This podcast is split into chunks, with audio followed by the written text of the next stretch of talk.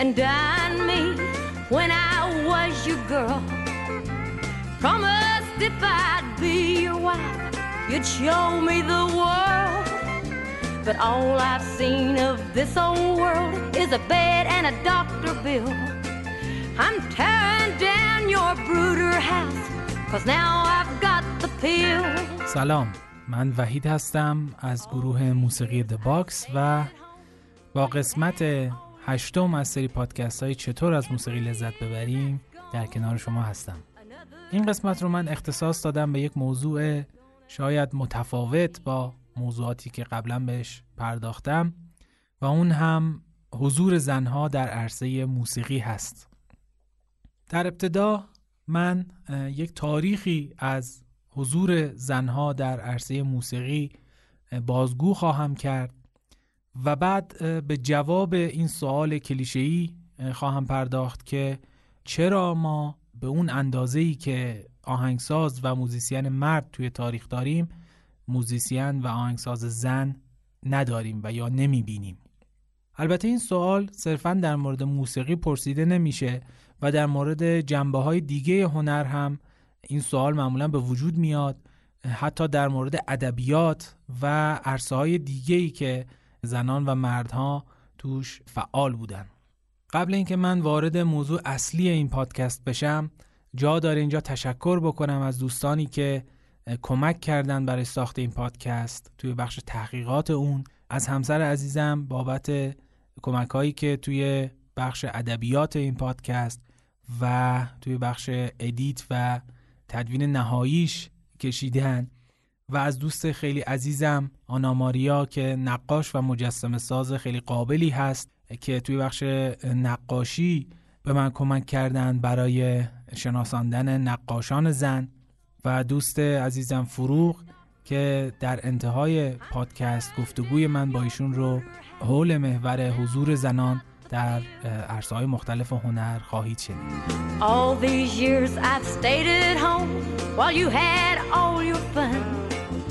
And every year that's gone by, another baby's come.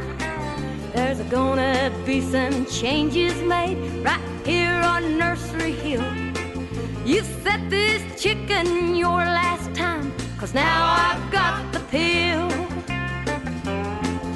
توی عرصه ادبیات مثل عرصه های دیگه و جنبه های دیگه زندگی و جنبه های دیگه هنر ما شاهد این هستیم که اسم نویسندگان و شاعران زن به اندازه نویسندگان و شاعران مرد دیده نمیشه.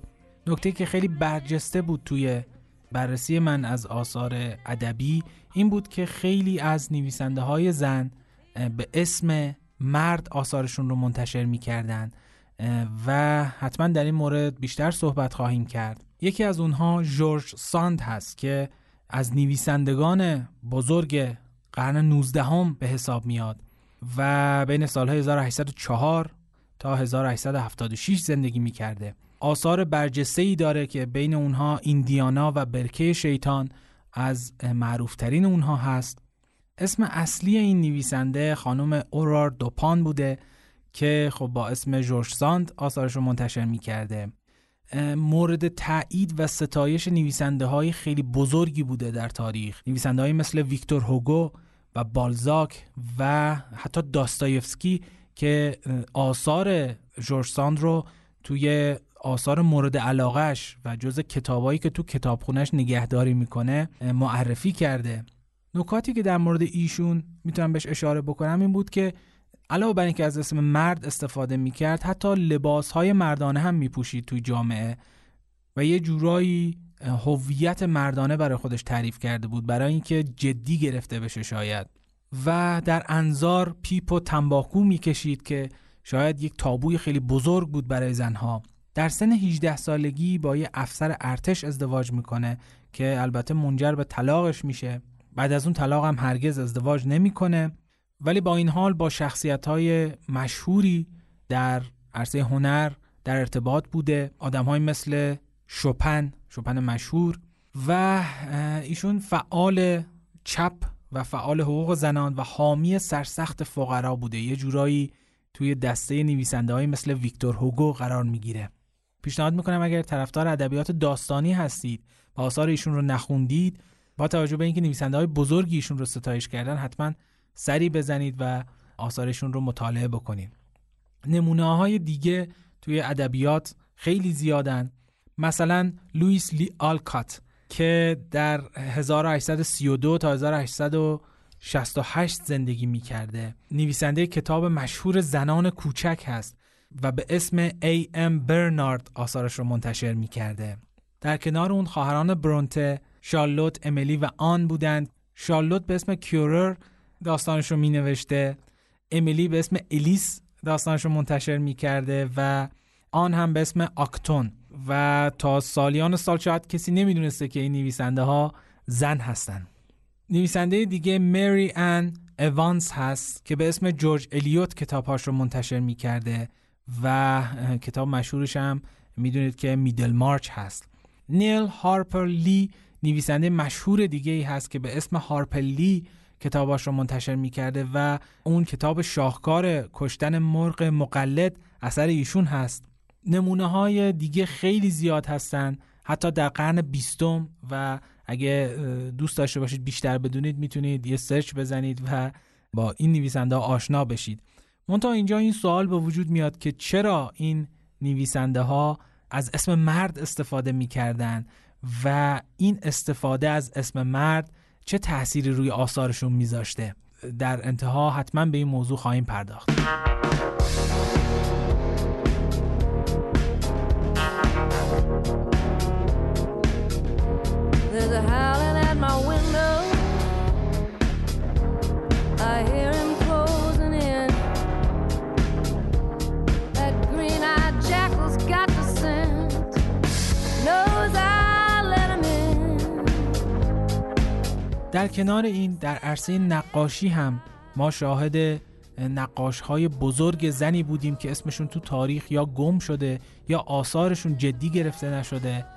و یه جورای آثارشون هم در این روند تاریخی گم شده. از بین این نقاشان برجسته زن می‌تونم به آرتمیزیا جنتیلسکی نقاش ایتالیایی که بین سالهای 1593 تا 1656 یعنی توی عصر رنسانس زندگی می‌کرده اشاره بکنم. جالبه بدونید که ایشون نخستین زن نقاشی بوده که به عضویت آکادمی هنرهای ترسیمی فلورانس در اومده که شاید خیلی عضویت توی این آکادمی برای نقاش ها کار ساده ای نبوده باشه. پدر آرتیمیزیا خودش نقاش بوده و از کودکی حمایت می‌کرده از آموزش و کارهای آرتیمیزیا و به همین دلیل اون نزد یک نقاش معروف برای آموزش نقاشی میفرسته که از دوستان خودش هست. و متاسفانه این استاد نقاشی به آرتمیزیا تجاوز می‌کنه که این داستان داستان ناآشنایی نیست برای ما. بعد از اون پدرش به دادگاه شکایت می‌کنه و این موضوع دادگاه آرتمیزیا خیلی برجسته است توی تاریخ که اگر علاقه داشته باشید می‌تونید search بکنید و بخونید در مورد اون. در جریان دادرسی آرتمیزیا رو شکنجه می‌کنن که اعتراف بکنه که دروغ گفته و اصلا داستان تجاوز رو یه جورایی ماسمالی بکنن. با این حال دادگاه بر علیه اون نقاش رأی میده و اون رو محکوم می‌کنه به اخراج از فلورانس که البته هیچ وقت این حکم اجرا نمیشه. جریان تجاوز و دادگاه بعدش اثر خیلی عمیقی روی آرتمیزیا می‌ذاره و باعث میشه که موضوع نقاشیهاش تبدیل بشه به انتقام زنان قهرمان. شما نقاشی از ایشون می‌بینید که در اون زنان دارن از مردان انتقام می‌گیرن و از معروفترین اونها میشه به سربریدن هولوفرنس توسط جودیث اشاره کرد. در کنار آرتمیزیا موارد متعدد دیگه هم هست که من با توجه به اینکه محدود هست زمان پادکست ما فقط به چند مورد اشاره می‌کنم. یکی از اونها اوا گونزالس هست نقاش مکتب امپرسیونیسم و اهل فرانسه. که در بین سالهای 1849 تا 1883 زندگی می کرده یعنی قرن 19 هم.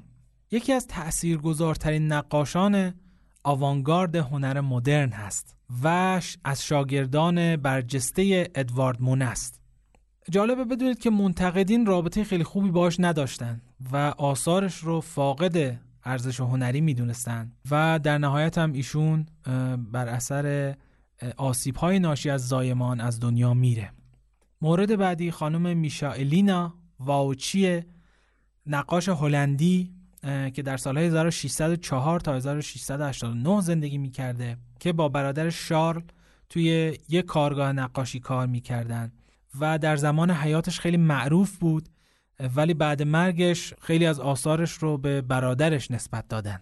در کنار اون می‌تونم به کلارا پیترز اشاره بکنم نقاش هلندی که در بین سالهای 1607 تا 1621 زندگی می‌کرده. ایشون نقاش طبیعت بیجان بوده و یکی از بهترین نقاشان عصر طلایی هلند به حساب میاد. و خوراک های مردم چیزهایی که اون زمان خورده می شده توسط مردم رو توی نقاشی هاش میشه دید و یه جورایی ارزش تاریخی هم داره نقاشی هاش ایشون بعد از ازدواج بالکل نقاشی رو کنار گذاشت و اسمش تقریبا میشه گفت در تاریخ گم شده.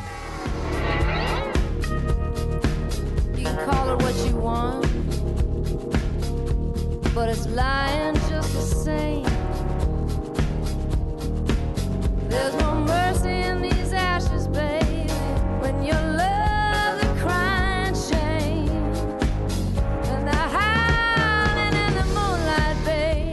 میریم سراغ عرصه موسیقی و موزیسین های زن. اولین نوازنده ساز کوبه‌ای که در تاریخ اسمش ثبت شده خانومی است به اسم لیپوشیاو اهل سومر بوده در شهر اور زندگی می کرده در 2380 سال قبل از میلاد و رئیس یکی از مهمترین معبدهای اونجا بوده. خودش توی مراسم مذهبی که اون موقع داشتن ساز کوبه‌ای می نواخته اونجوری که از نقاشی ها برمیاد یک سازی بوده دایره شکل شبیه دایره یا دف. به طور کلی میشه گفت در دوران باستان یعنی قبل از میلاد مسیح نواختن سازهای زهی بیشتر توسط زنها انجام می گرفته معتقد بودن ساز زهی ساز زنانه ای هست و حالا مثلا سازهای بادی و سازهای کوبه ای شاید خیلی مناسب زنها تلقی نمی شدن. جالب اینه بدونیم که در مصر باستان اکثر موزیسین های معابد در رده های بالا زنها بودند ولی در یونان باستان درسته که زنها اکثر سازها رو می‌زدن و خیلی محدودیت براشون وجود نداشت ولی خب می‌دونید که یکی از مرد سالارانه ترین جوامع تاریخی جامعه یونان بوده و زنهای موزیسین خیلی بهشون توجه نمی‌شد و خیلی پست و مقام نمی گرفتن و خیلی توسط جامعه هم از اونا استقبال نمی‌شد. توی صده های ابتدایی قرون وسطا به دلیل اینکه کلیسا موسیقی رو کلا حرام اعلام کرده بود ما اصلا هیچ نشانه ای از موسیقی توی اون سالها نداریم همونطوری که توی قسمت قبل هم بهش اشاره کردم اما توی قرن نهم شاید شروع ورود موسیقی به مراسمات مذهبی هست در کلیسا و در بیزانس ما شاهد ظهور یک موزیسین خیلی مشهور در تاریخ هستیم به اسم کاسیا یا کاسیانی که در بعد از حوالی سالهای 805 یا 810 تا قبل از 865 زندگی می کرده. ایشون اولین زن آهنگساز دوره قرون وستاست که قطعاتی ازش به جا مونده. یعنی ما قبل از اون شاهد هیچ زن موزیسیانی نیستیم. و یکی از تنها دو زن اهل بیزانس بوده که در قرون وسطا به اسم خودشون آثارشون رو منتشر می‌کردن. چیزی که خیلی باب نبوده حتی در بین آهنگسازان مرد. کاسیا یک اشرافزاده بود در یک خانواده اشرافی و ثروتمند به دنیا آمده بود. و داستانی که در موردش هست این هست که در مراسم عروس نشان امپراتور بیزانس حضور داشت و همونجور که می‌دونید مراسم عروس نشان هم مراسمی است که حالا پادشاهان خصوصا بیزانس می اومدن و زیباترین دختران اون مملکت رو جمع می‌کردن تو یک مراسمی و امپراتور می اومد و یکی رو برای همسری انتخاب می‌کرد.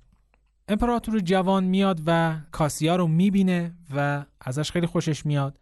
و برمیگرده بهش میگه که از زنان کارهای دون برمیآید. حالا یه جورایی معادل این جمله کلیشی و جنسیت زده است که میگه هرچی بدبختیه زیر سر زن هاست. کاسیا هم برمیگرده در جوابش میگه که از زنان کارهای عالی برمیآید و یه جورایی اشاره می‌کنه به اینکه عیسی مسیح از شکم مریم مقدس بیرون اومده. همین جوابی که کاسیا به امپراتور میده باعث میشه که به غرور امپراتور بر بخوره و یک شخص دیگه رو به عنوان ملکه انتخاب بکنه. بعضی از تاریخ نگاران میگن این اتفاق باعث میشه که کاسیا بره و راهبه بشه. منتها اونجوری که از نامه های خود کاسیا برمیاد ایشون خیلی به راهبه شدن و ورود به صومعه علاقه داشته از قدیم و مشخصا خواسته درونیش هم همین بوده. در کل 23 تا اثر ازش به جا مونده که نسبت به آهنگسازان قرون وسطا خیلی تعداد چشمگیری هست. جالبه بدونید که آوازش در زمینه موسیقی اونقدر زیاد میشه که به گوش امپراتور می‌رسه و امپراتور می‌دونه که چه شخصی هست اون و میره دیدنش به سومعه. تا کاسیا توی کمد مخفی میشه تا شاید اون احساسی که بین این دوتا قبلا وجود داشته دوباره به وجود نیاد خودشو نشون نده. اونجا امپراتور خودش رو لعنت می‌کنه که غرورش اجازه نداده که با این زن با استعداد ازدواج بکنه و همچین زنی رو از دست داده. آثار کاسیا خیلی آرام و ملایم هستند و مردم هم خیلی آثارش رو دوست داشتن. اصلا گفته میشه که حتی روسپی ها روزهای یک شنبه می اومدن کلیسا تا فقط موسیقی کاسیا رو گوش بدن. در نهایت روز هفتم سپتامبر به افتخارش روز قدیس کاسیانی نام گرفته. اینجا یه بخشهایی رو از یکی از آثاری که از ایشون به جا مونده رو با هم میشنویم.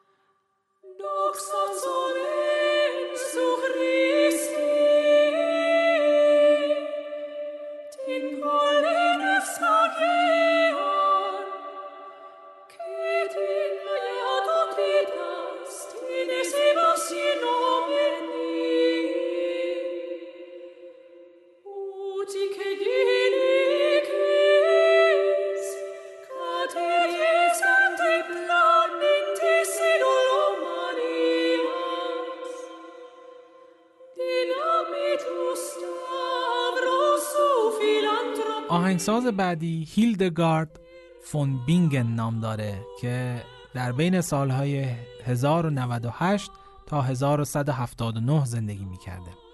ایشون یکی از مشهورترین شخصیت های دوره قرون وسطا هست و جالبه بدونید که بیشترین آثار موسیقی که از دوره قرون وسطا به جا مونده مربوط به ایشون هست. در غرب آلمان امروزی متولد میشه و از هفت سالگی به خدمت کلیسا در میاد. در اوایل دهه سی عمرش شروع می‌کنه به دیدن رویاها و یه سری الهاماتی که بهش میشه که به تشویق پدر روحانی اون کلیسا و همکارانش اونها رو به رشته تحریر میاره و کتابهایی رو در این خصوص می‌نویسه. ایشون اولین زنی در تاریخی که از پاپ اجازه گرفته تا کتاب بنویسه به اسم خودش. کتاب هایی هم داره علاوه بر آثار موسیقیش در مورد گیاهان دارویی و درمان بیماری های مختلف که حالا خیلی توی تاریخ مشهور هستن. جالب اینه بدونید روشی که هیلدگارد فون بینگن برای شناسوندن آثارش به جامعه و کلیسا خصوصا انتخاب کرده بود خیلی روش جالبی بود. جوابی که هیلدگارد به اونایی که اون رو به خاطر زن بودنش دست کم می‌گرفتن می‌داد این بود که من فقط یه وسیلم و تمام این آواهایی که میشنوید اینا همه کار خداست که از طریق من به گوش شما می‌رسه و من هیچ کارم این وسط. هیلدگارد معتقد بود که موزیک و موسیقی بالاترین جلوه انسانیه و با موسیقی میشه از جسم زمینی فاصله گرفت و وارد عالم روحانی شد. یه جورایی موسیقی رو جزی از عبادت می‌دونسته. جمله خیلی مشهوری که از هیلدگارد باقی مونده این هست که درسته که زن از مرد به وجود اومده. حالا اشاره داره به اون آموزه مسیحی که زن رو یا حوا رو زاده دنده چپ آدم می‌دونسته. میگه درسته که زن از مرد به وجود اومده اما هیچ مردی بدون وجود زن وجود نخواهد داشت. و این خیلی جمله پیشروی هست توی قرون وسطا. با توجه به اینکه از نامه هایی که ازش باقی مونده و از نوشته هایی که ازش باقی مونده می‌فهمیم که هیلدگار معتقد بود زن و مرد در آفرینش با هم برابرند. فقط استعدادهای متفاوتی دارند. و یه جورایی ادعا کرده بود که خداوند هم زنه و هم مرد و نباید فقط به چشم مرد به خدا نگاه کرد. اما با توجه به حمایت های شدید شخص پاپ از هیلدگارد کلیسا نمی‌تونست خیلی بابت این حرفایی که می‌زنه بهش گیر بده و یا مجازاتش بکنه. در کنار این اعتقادات حالا پیشرو نسبت به زمان خودش یک سری اعتقادات سیاسی خیلی تندی هم داشت. به طوری که امپراتور آلمان به خاطر این اظهار نظرها و سخنانی های سیاسیش تهدیدش کرده بود که سومعه رو رو سرش خراب می‌کنه. و خیلی جالبه بدونید که هیلدگارد یه نامه ای بهش می‌نویسه که این نامه تو تاریخ ثبت شده. و توی اون امپراتور آلمان رو مردک دیوانه خطاب می‌کنه. درسته که امپراتور نتونست هیلدگارد رو از کلیسا بیرون بکنه یا مجازاتش بکنه ولی تمام سعی خودش رو کرد که جلوگیری بکنه از انتشار آثار موسیقی هیلدگارد و حتی اجرای آثار موسیقی اون توی کلیسا. نکته جالب این که هیلدگارد برای خودش یک زبانی هم اختراع کرده بود به صورت نوشتاری. و خیلی از یادداشت‌های شخصیش رو و خیلی از شعرهایی که می‌گفت رو به اون زبان مینوشت. در نهایت مردم زمانش به خاطر علاقه که بهش داشتن و به خاطر اون رویاها و الهاماتی که بهش می‌شد اون رو به عنوان قدیسه میشناختن. ولی شاید قرنها طول کشید که کلیسای کاتولیک اون رو به اسم یک قدیسه بشناسه. اینجا یکی از آثار هیلدگارد فون بینگن رو با هم میشنویم.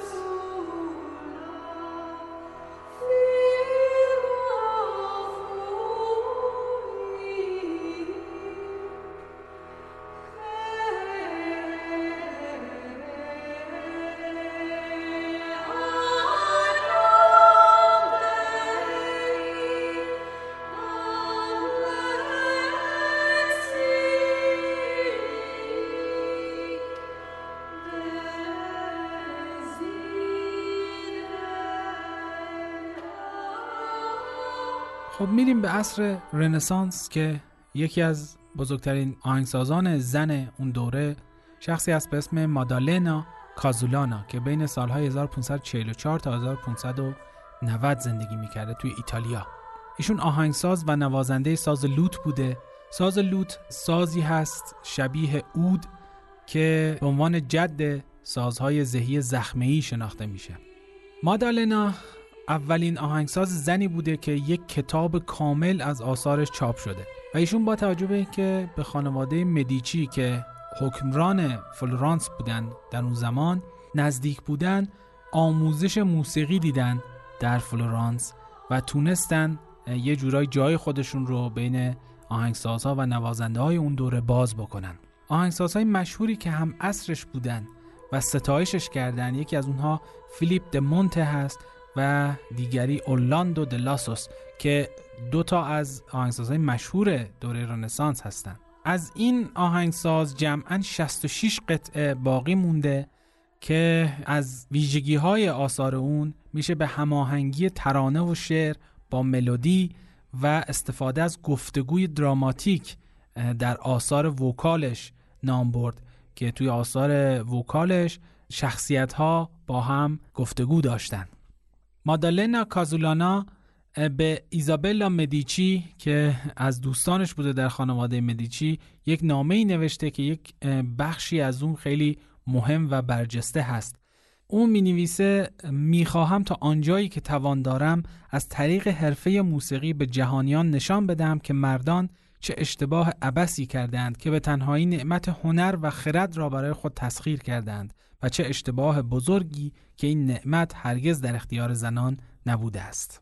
افراد سرشناس دیگه ای در دوره رنسانس بودن آهنگسازهای زنی مثل ویتوریا آلیوتی، کلودیا سسا، آدریانا باسیل، سولپیتیا سسیس که پدرش کنت بود و 300 سکه برای ورودش به مدرسه موسیقی پرداخت کرد و البته فرانچسکو کاسینی که مربوط به اواخر دوره رنسانس و اوایل دوره باروک هست پدرش آهنگساز مشهوری بوده و حمایت می‌کرد و قدیمی ترین اپرا از یه آهنگساز زن که به جا مونده مربوط به فرانچسکو کاسینی هست. در اینجا یکی از آثار مادالنا کازولانا رو با هم میشنویم.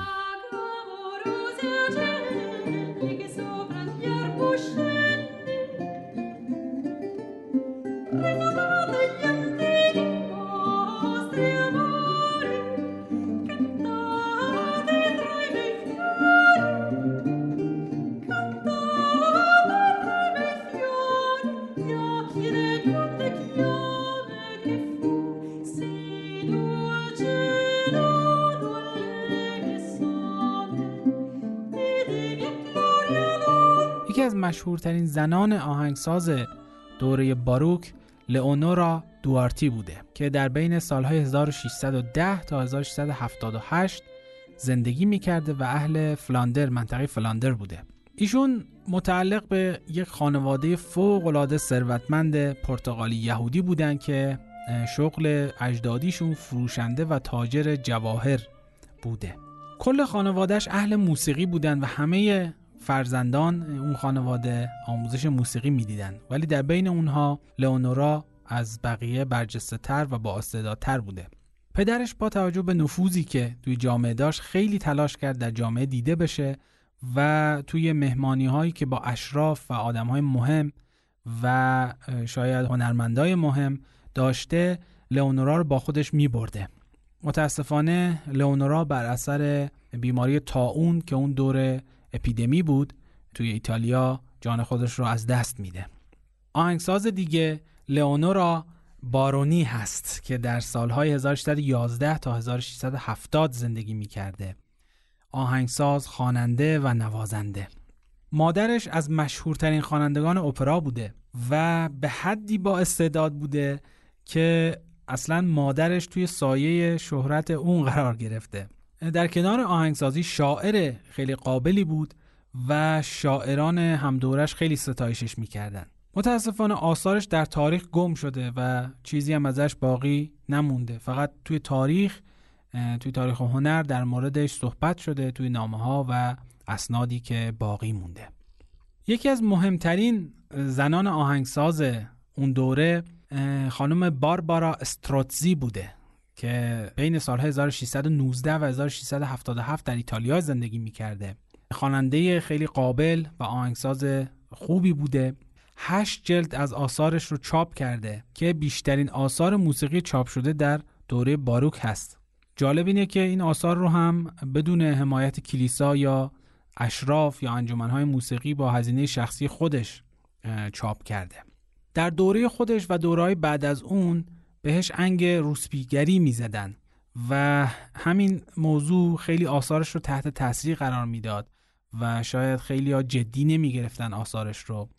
مونتا این انگ هرگز ثابت نشده یعنی نه مشخص بوده واقعا حقیقت داشته و نه اینکه کذب بوده. اما نکته ای که خیلی این موضوع رو غامض می‌کنه اینه که تو اون دوره زنان موزیسین رو جامعه یه جورایی برابر با روسبی می‌دونستن احتمالا پدر بیولوژیکیش شخصی بوده به اسم جولیو استروتزی که شاعر مشهور قرن 17همه.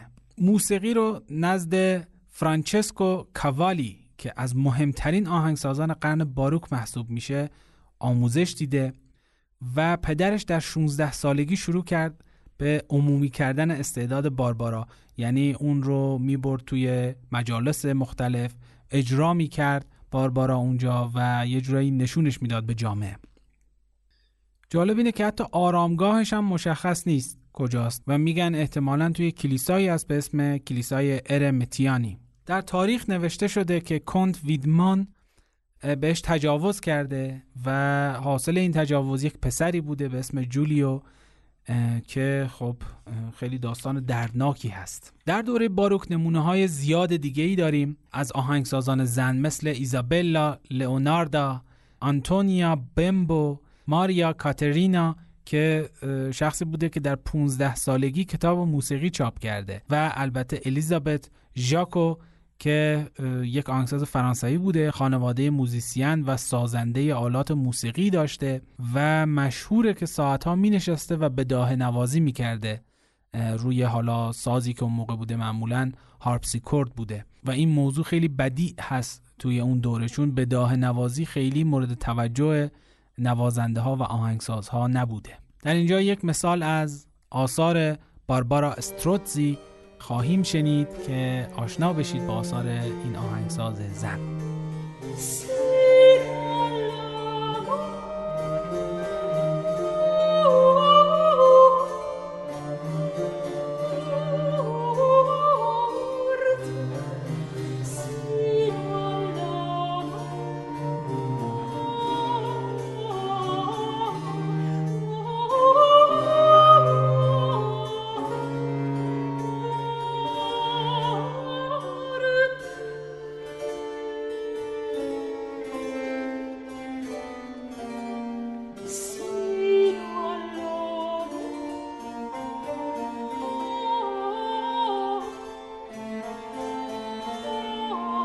سراغ دوره کلاسیک. توی این دوره یکی از مشهورترین آهنگسازان و نوازندگان زن تاریخ ماریا آن موزارت بوده که بین سالهای 1751 تا 1829 توی اتریش زندگی می‌کرده. همونجوری که از اسم خانوادگیش مشخصه اون خواهر موزارت مشهوره که البته چهار و نیم سال از اون بزرگتر بوده. پدر این دو یکی از آهنگسازهای مشهور زمان خودش بوده و در هفت سالگی شروع می‌کنه به آموزش فرزندانش این خواهر و برادر و با خودش می‌برد این دوتا رو به تور اروپا. یعنی هر جا سفر می‌کرد این دوتا رو می‌برد و این دوتا اجراهای متعددی داشتن توی کشورهای مختلف و خیلی مشهور شده بودن. حتی نقاشی هایی باقی مونده از اون دوره از اجراهای این خواهر و برادر توی مراسمات و مهمانی های بزرگ. ماریا آن در کودکی به عنوان نوازنده فوقالعاده هارپسیکورد شناخته می‌شد. هارپسیکورد سازیه که حالا جد پیانو هست. یعنی قبل از پیانو ساز کلاویه‌ای که موجود بوده ساز هارپسیکورد هست. اما متاسفانه وقتی بزرگتر میشه یعنی به سن 16 سالگی می‌رسه خانوادهش دیگه اجازه نمیدن که با پدرش و برادرش بره و اجرا بکنه توی جاهای مختلف. معتقد بودن که دیگه به سن ازدواج رسیده و باید موسیقی رو بذاره کنار و ازدواج بکنه و وظایف همسریش رو انجام بده. و باز هم متاسفانه هیچ کدام از آثاری که نوشته باقی نموندن. ولی در نامه هایی که موزارت بزرگ بهش نوشته یعنی برادرش می‌بینیم که موزارت کارهاش رو تحسین می‌کرده. پس مشخصه که ماریا آن یک سری آثاری هم از خودش داشته. پدرش خیلی توی این قضیه گمنام بودنش شاید مقصر بود و کلا منعش می‌کرد از کار کردن در زمینه موسیقی. و به اصرار و دستور پدرش هم مجبور میشه با یک مرد بیوه ازدواج بکنه که پنج تا فرزند داشته از ازدواج قبلیش. و شاید تا آخر عمر همسرش رسما خونه نشین میشه. جالب اینه که ماریا آن وقتی که بچه بودن چون حالا از برادرش بزرگتر بوده سرمشق برادرش بوده و اصلا آرزوی موزارت این بوده که نوازنده بشه مثل خواهرش و اصلا علاقش به موسیقی به خاطر نوازندگی و درس هایی بوده که خواهرش در موسیقی می‌گرفته. رابطه این خواهر برادر خیلی رابطه نزدیکی بوده. انقدر همدیگر رو دوست داشتن که اصلا شاید زبان زده خاص و عام بوده. و یک زبان مشترک عجیب غریبی هم بین خودشون اختراع کرده بودن که به اون زبان با هم حرف می زدن. اما در ادامه با توجه به اینکه موزارت محل زندگیش عوض میشه و یه جور از هم دور میفتن اصلا گفته میشه که شاید در اواخر عمر موزارت این خواهر برادر اصلا همدیگه رو ندیدن ماریا آن بعد از مرگ شوهرش باز رو میاره به درس دادن موسیقی و اگرچه چون شوهرش خیلی آدم متمول و پولداری بود اصلا نیازی به پول تدریس هم نداشته. ولی به خاطر علاقه ای که به موسیقی داشته شروع می‌کنه به آموزش موسیقی و اجراهای کوچیک خانوادگی و کنسرت های خیلی کوچیک محلی. ماریا آن در سال 1829 در سن 79 سالگی از دنیا میره. و گفته میشه که در اواخر عمرش هم نابینا میشه. از آهنگسازهای زن دیگه این دوره میشه به فرانچسکا لبرون که پدر آهنگساز نوازنده ای داشته و برادرش هم نوازنده معروفی بوده در تمام اروپا و با پدرش و برادرش هم اجراهای مختلفی رو برگزار کرده در اروپا. موزیسین بعدی هریت آبرامز بوده که خواننده سوپرانو بوده. ماریا روزا کوچیای ایتالیایی که در سن 13 سالگی 6 تا سونات برای هارپسیکورد نوشته. این خیلی اتفاق جالبیه که حاکی از استعداد بالای اون داره. آهنگساز بعدی ماریا ترزا فون پارادیس آهنگساز نابینای اتریشی بوده که موتزارت کنسرتوی شماره 18 پیانوش رو برای اون نوشته برای اجرای اون نوشته. و پدرش از مردان بزرگ سیاست بوده و مشاور امپراتور اتریش. آهنگساز بعدی شالوتا سدرستروم. امیدوارم اسمش رو درست گفته باشم. آهنگساز سوئدی بوده که عضو آکادمی سلطنتی هنر سوئد بوده و عضو افتخاری آکادمی هنر فرانسه. و البته پدرش هم کنت بوده. در اینجا یکی از آثار فرانچسکا لبرون رو با هم خواهیم شنید تا آشنا بشید با آثار این آهنگساز بزرگ.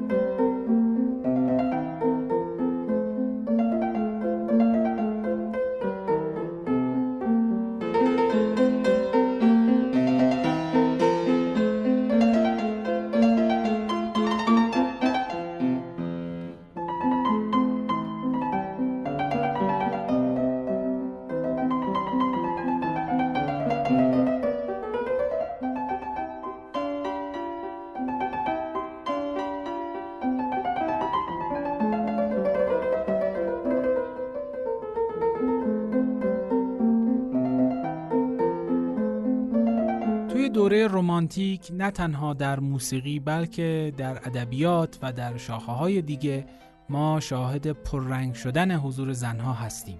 از آهنگسازان زن اون دوره میشه به سوفیا دوسک اشاره کرد. در سالهای 1775 تا 1831 زندگی می‌کرده. اهل اسکاتلند بوده. آهنگساز، نوازنده پیانو، نوازنده چنگ و خواننده. پدرش هم خواننده اپرا بوده. جالبه بدونید که سوفیا نقش خیلی پررنگی در شناساندن موزارت به جامعه لندن داشته. یعنی آثار موزارت رو توی لندن اجرا می‌کرده و از این طریق مردم لندن رو با موزارت آشنا کرده. متاسفانه بعضی از کاراش به اشتباه به چند آهنگساز مرد نسبت داده شدن. آهنگساز بعدی ایزیدورا زگرس هست اهل اسپانیا که نوازنده پیانو و گیتار بوده و پدرش چون کارمند وزارت خارجه بود مجبور شد با پدرش بره به شیلی و اونجا بیشتر فعالیت کرد در زمین موسیقی و از تأثیر گذارترین اشخاص روی فرهنگ و هنر شیلی محسوب میشه. شخصیت مهم دیگه دوره رومانتیک خانم فنی مندلسون هست که آهنگساز و نوازنده پیانو آلمانی است. در سالهای 1805 تا 1847 زندگی می‌کرده. بیش از 125 قطعه برای پیانو ازش باقی مونده که تعداد کمی نیست. این آثار در زمان حیات خودش چاپ شده ولی هرگز موفق نشد که کنسرت عمومی بذاره و فقط صرفا توی مهمانی های خانوادگی نوازندگی می‌کرده. به دلایل شرایط جنسیت زده جامعه و نگاه به زنان بعضی از کارهاش رو به اسم برادرش چاپ می‌کردن و البته خانواده خیلی ثروتمندی هم داشته و پدرش به شدت مخالف فعالیت های هنریش بوده و در نامه ای به فنی می نویسه احتمالا موسیقی در آینده حرفه اصلی من باشد ولی برای تو چیزی بیشتر از سرگرمی نخواهد بود. این نگاه دردناک خانواده ها به دخترهاشون که صرفا هنر رو و موسیقی رو در اینجا یک وسیله سرگرمی می‌دونستند و اصلا اجازه نمی‌دادند که فرزندان دخترشون برن و کنسرت بذارن و اصلا آر می‌دونستن این رو. در مقابل فرزندان پسرشون رو آموزش می‌دادن برای حضور در عرصه موسیقی در جامعه و کنسرت گذاشتن و تور گذاشتن. این موضوع رو ما توی زندگی خواهر موزارت دیدیم و توی زندگی خیلی از آهنگسازها و نوازندگان زن هم این موضوع وجود داره. برادرش که خیلی از آثارش رو به اسم خودش چاپ می‌کرده یک جایی نوشته در مورد این موضوع که چاپ آثار فنی به اسم خودش باعث میشه از وظایف اصلی زن بودن قافل بشه. ببینید دیدگاه اون خانواده رو نسبت به این آهنگساز و نوازنده با استعداد. یکی از شاعران زمان خودش هنری کولی میگه اگه فنی دختر یه خانواده معمولی یا حتی فقیر بود قطعا بیشتر محتمل بود که در جهان مشهور بشه.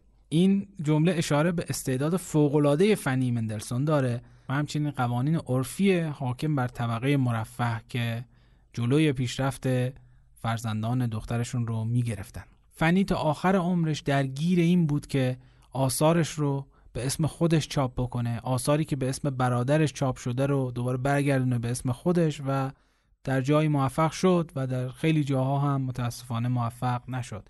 من دوست دارم یکی از آثار این آهنگساز بزرگ رو اینجا با هم بشنویم. ببینید چه استعدادی داشته این آهنگساز چه قطعه زیبایی ساخته. ولی خب شرایط مرد سالارانه جامعه و خانوادهش خصوصا باعث شده که اسمش توی تاریخ خیلی بر سر زبون ها نیفته.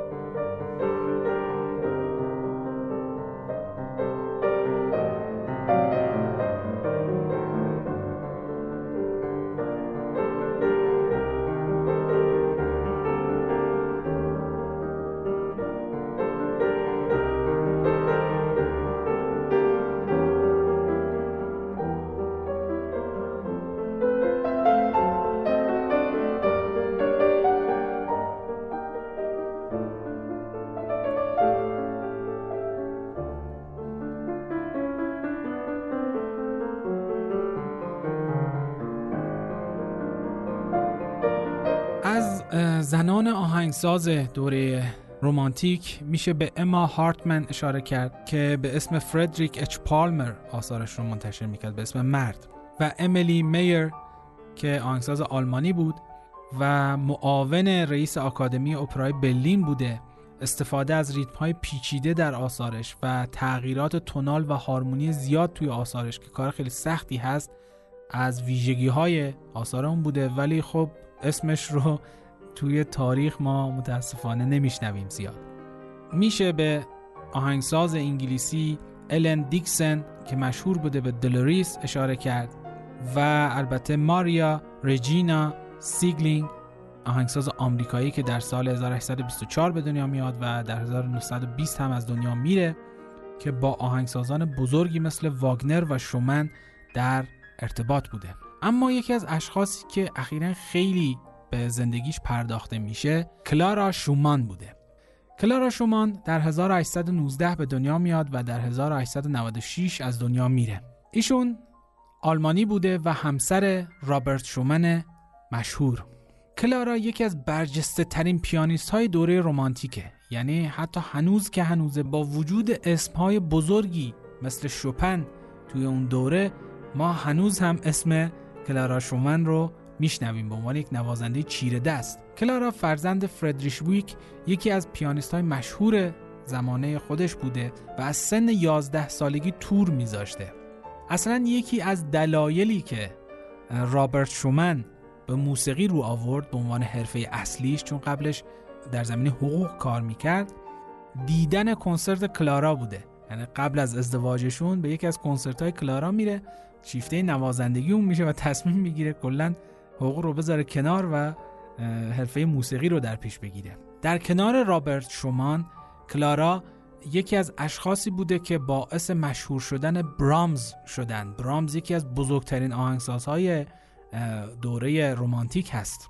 کلارا با توجه به اینکه نوازنده خیلی مشهوری بود و مردم از گوش و کنار اروپا به کنسرتاش می‌رفتن توی تورهاش شروع کرد به نواختن آثار رابرت شومان و برامز در کنسرت و باعث شد که این دوتا اسمشون سر زبون ها بیفته و مشهور بشن. البته از این موضوع قافل نشیم که رابرت شومن هم از کلارا حمایت می‌کرد. تا آخر عمرش هر کاری از دستش برمی اومد برای کلارا می‌کرد که اولا کنسرتاش رو برگزار بکنه و بعد از اینکه خودش مشهور شد اسم کلارا رو هی توی اجراها و آثارش می آورد ازش استفاده می‌کرد توی کنسرت های خودش. اما خب دست تقدیر باعث شد که کلارا از موسیقی یک جورایی کناره بگیره برای یک مدت طولانی. یکی اینکه هشتا فرزند داشتن این دو نفر. خب رسیدگی به این هشتا فرزند واقعا کار خیلی سختی بوده. و از طرفی شومن خودش در اواخر عمر مشکلات روانی پیدا می‌کنه. کلارا مجبور میشه کارش رو تقریبا ول بکنه و مشغول مراقبت از اون و بچه هاشون بشه. رابرت هم تا آخر عمر خودش رو سرزنش می‌کرد برای اینکه جلوی شکوفایی استعدادهای کلارا رو گرفته. رابرت شومان در اواخر عمرش حالش خیلی وخیم میشه و میره به بیمارستان روانی و در فاصله خیلی کمی از اون هم از دنیا میره. جالب اینه که معمولا خرج و مخارج زندگی و خونه برای کلارا بود چون خیلی بیشتر از رابرت شومان کنسرت میذاشت و درآمدش خیلی بیشتر از اون بود. رابرت در مورد کلارا گفته که کلارا به چنان پختگی و استعدادی دست یافته که در تمام عمرش بینظیر بوده. ولی بچه داری و داشتن شوهری که همیشه خدا در عالم هپروت سیر می‌کنه با آهنگسازیش در تزاده کلارا نمی‌تونه درست و حسابی کار بکنه و من خیلی ناراحتم که می‌بینم این همه استعداد و هنر از دست میرن چون کلارا وقت نداره روشون کار بکنه. این جزء معدود مواردی هست که مردهای خانواده از زنهای خانواده توی عرصه هنر حمایت کردند. با این حال کلارا تا سالها بعد از مرگش بیشتر به عنوان نوازنده شناخته می‌شد تا آهنگساز و به همین دلیل خیلی از آثارش در روند تاریخ گم شدن متاسفانه یک مثالی رو اینجا از کلارا شومان بشنویم که جالبه بدونید این قطعه رو در سن 14 سالگی نوشته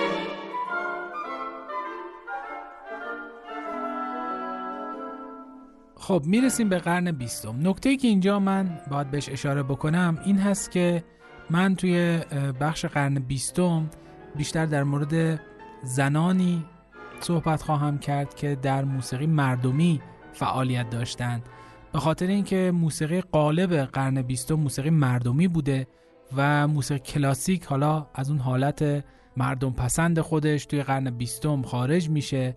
ما مسلما آهنگسازها و موزیسین های زن بزرگی رو داریم که در زمینه موسیقی کلاسیک فعالیت کردند.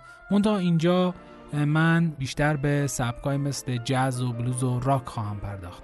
با توجه به اینکه پایه موسیقی مردمی توی قرن بیستم موسیقی سیاه پوستا هست و موسیقی بلوز به همین دلیل اینجا شاهد ورود سیاه پوستا به عرصه موسیقی هستیم. جالب اینه که تو جامعه سیاه پوستا خیلی خوانندگی زنها و موزیسین بودن زنها خیلی مثل جامعه اروپا تابو نبوده. منتها تابویی که اون موقع شاید پررنگتر بوده فعالیت در عرصه بلوز و جز بوده. خانواده ها ترجیح می‌دادن که بچه هاشون توی موسیقی گاسپل که موسیقی مذهبی سیاپوسان هست شرکت بکنن اونجا فعالیت داشته باشن تو کلیسا بخونن موسیقی های مذهبی رو اجرا بکنن. و اگه یکی از بچه ها می‌رفت و وارد موسیقی بلوز و جز می‌شد. خیلی براشون افت داشت و معمولا منعشون می‌کردن. اکثر زنانی که در موسیقی جز و موسیقی بعد از اون فعال بودن عموما نقش خوانندگی رو داشتن. از خواننده های مطرح سبک جز که تاثیر بسزایی روی خواننده های بعدی گذاشتن میشه به الا فیتزجرالد اشاره کرد که یکی از القابش Queen of Jazz یا ملکه جاز هست. بیلی هالیدی که روی خیلی از خواننده ها و موزیسین ها تاثیر گذاشته و سارا لوئیس وان که با اسم سسی فعالیت می‌کرده. منتها من خیلی نمی‌خوام به زندگی اینها اشاره بکنم می‌خوام بیشتر در مورد آهنگسازها صحبت بکنم. آهنگسازهای زنی که اسمشون شاید به گوش ما خیلی نخورده. یکی از مهمترین آهنگسازان زن قرن بیستم در سبک جز و شاید بشه گفت یکی از مهمترین آهنگسازان سبک جز شخصی است به اسم مری لو ویلیامز که بین سالهای 1910 تا 1981 زندگی می‌کرده توی آمریکا. ایشون برای افراد مهم و بزرگی مثل دوک الینگتون و بنی گودمن آهنگسازی و تنظیم کرده و منتور آدمهای مهمی مثل چارلی پارکر و مایلز دیویس بوده. یعنی اینا جز شاگردهاش بودن. در سن سه سالگی شروع می‌کنه به خودآموزی پیانو و همسایه های سفید پوست اونها با پرت کردن سنگ و آجر به درون خونهشون اونو وادار می‌کردن که توی مهمونیاشون بیاد و براشون از کودکی اونجا پیانو بزنه. از سن 6 سالگی کمک خرج خونوادش میشه. یعنی انقدر میشناختنش این ور توی مهمونی ها و مراسم ها میبردن و پیانو می‌زده میشه کمک خرج خانوادش در سن هفت سالگی خیلی مشهور میشه و معروف میشه به دختر کوچولوی پیانیست و در 15 سالگی دیگه تبدیل میشه به یک موزیسین حرفه‌ای.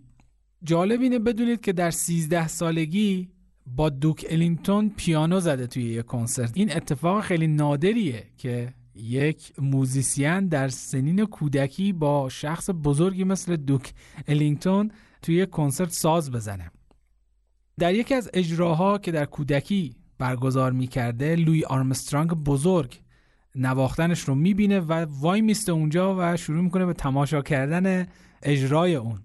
خود مریلو میگه که وقتی که نواختنم تموم شد اومد پیش من و تحسینم کرد و بلندم کرد و بوسیدم.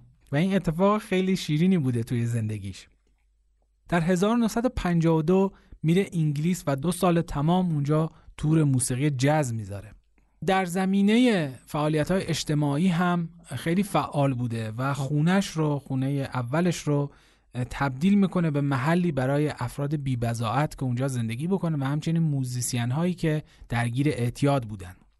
توی یک دوره از زندگیش شاگردش و رفیق دیرینش چارلی پارکر فوت میشه و این غم از دست دادن این دوستش و شاگردش باعث میشه یک وقفه طولانی توی فعالیت موسیقیش به وجود بیاد که دیزی گلسپی متقادش می‌کنه که به عرصه موسیقی برگرده. در سن 71 سالگی هم بر اثر سرطان مسانه فوت میشه. مریلو در اواخر عمرش در مورد زندگیش گفته که من موفق شدم مگه نه؟ از وسط گل و کسافت خودم رو بیرون کشیدم. مریلو ویلیامز مشهور به مشهورترین پیانیست زن جاز تاریخ و انقدر حضور داره توی آلبوم های مختلف توی اجراهای مختلف افراد مهم سبک جاز و میشه گفت تقریبا توی تمام آثار نوازندگان بزرگ دیگه آهنگسازان بزرگ دیگه به عنوان تنظیم کننده و نوازنده حضور داره. ولی متاسفانه خب این حضور به صورت یک سایه‌ای بیشتر نبوده و خیلی اصلا اسمش رو نشنیدن. اینجا یکی از آثار مریلو ویلیامز رو پخش خواهم کرد که با هم بشنویم.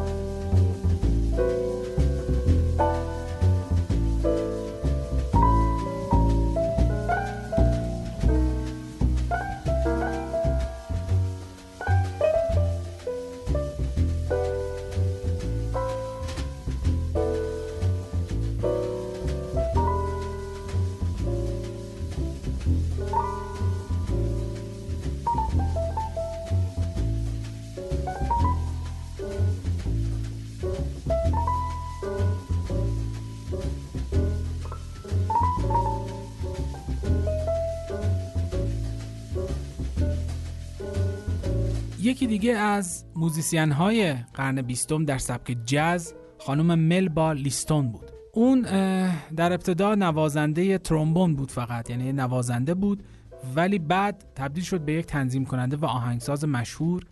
می‌دونید که زنانی که سازهای بادی رو می‌زنند خیلی تعدادشون کمه و این کار ملبا لیستون شاید بشه گفت یک تابو شکنی بوده توی اون زمان. با افراد مهمی مثل دیزی گلسپی و بیلی هالیدی کار کرده و کنسرت گذاشته. در سن هفت سالگی مادرش براش یک ترومبون می‌خره و زیر نظر پدر بزرگش که یه گیتاریست سبک بلوز بوده موسیقی رو یاد می‌گیره. در سن هشت سالگی توی رادیو اجرا می‌ذاره و جالب این که توی مدرسه با دکستر گوردون که یکی از بزرگترین ساکسیفونیست های سبک جاز هست هم کلاس بوده و بعدها همین آشنایی باعث شده که کلی با هم اجرا بذارن. در سال 1985 متاسفانه سکته مغزی می‌کنه و بخشهایی از بدنش لمس میشه و مجبور میشه نوازندگی رو بذاره کنار. اما کار تنظیم و آهنگسازی رو همچنان ادامه میده.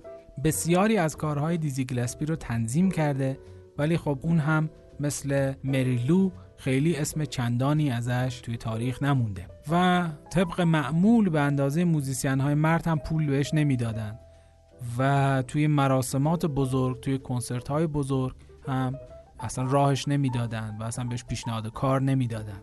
یکی از ویژگی های مهم آثار اون استفاده از ریتم های پیچیده و پلی ریتمیک هست. اینجا جا داره اسم ببریم از یکی از بزرگترین خوانندگان و آهنگسازان سبک بلوز و جاز نینا سیمون که بین سالهای 1933 تا 2003 زندگی می‌کرده. توی سبکای خیلی متعددی کار کرده سیمون. سبکای جاز، بلوز، آرنبی، گاسپل، پاپ هر چی که فکر بکنید بالاخره یک دستی بر آتش داشته. توی یک خانواده به شدت فقیر متولد میشه و از سن سه سالگی شروع می‌کنه به نواختن پیانو. و میره توی کلیسای محل زندگیش و پیانو می‌زنه و توی موسیقی گاسپل اونجا شرکت می‌کنه. وقتی که فقط دوازده سالش بوده یک رسیتال پیانو کلاسیک برگزار می‌کنه و توی این کنسرت یک اتفاق خیلی تلخی میفته و اون این هست که والدینش رو که توی ردیف اول نشسته بودن و داشتن اجراش رو می‌دیدن بلند می‌کنن و به جای دیگه منتقل می‌کنن تا چند نفر سفید پوست بیان اونجا بشینن. این اتفاق توی زندگی نینا سیمون یک نقطه عطف محسوب میشه. خودش میگه من بعد از این اتفاق تصمیم گرفتم که توی فعالیت های اجتماعی و حقوق شهروندی سیاه پوستا شرکت بکنم. وقتی که یکم بزرگتر میشه مردم محل، آشناها و اطرافیان شروع می‌کنن به پول جمع کردن تا این بره و آموزش موسیقیش رو به صورت آکادمیک ادامه بده. و البته توی دانشگاه قبول نمیشه اما زیر نظر ولادیمیر سوکولوف یکی از مشهورترین پیانیست های قرن بیستم درس پیانو می‌گیره. بعد از اون شروع می‌کنه به نوازندگی در بارها و مراسمات کوچیک و مهمانی های کوچیک و با یک بازیگر سیرک هم ازدواج می‌کنه اما زود پشیمون میشه و جدا میشن از هم.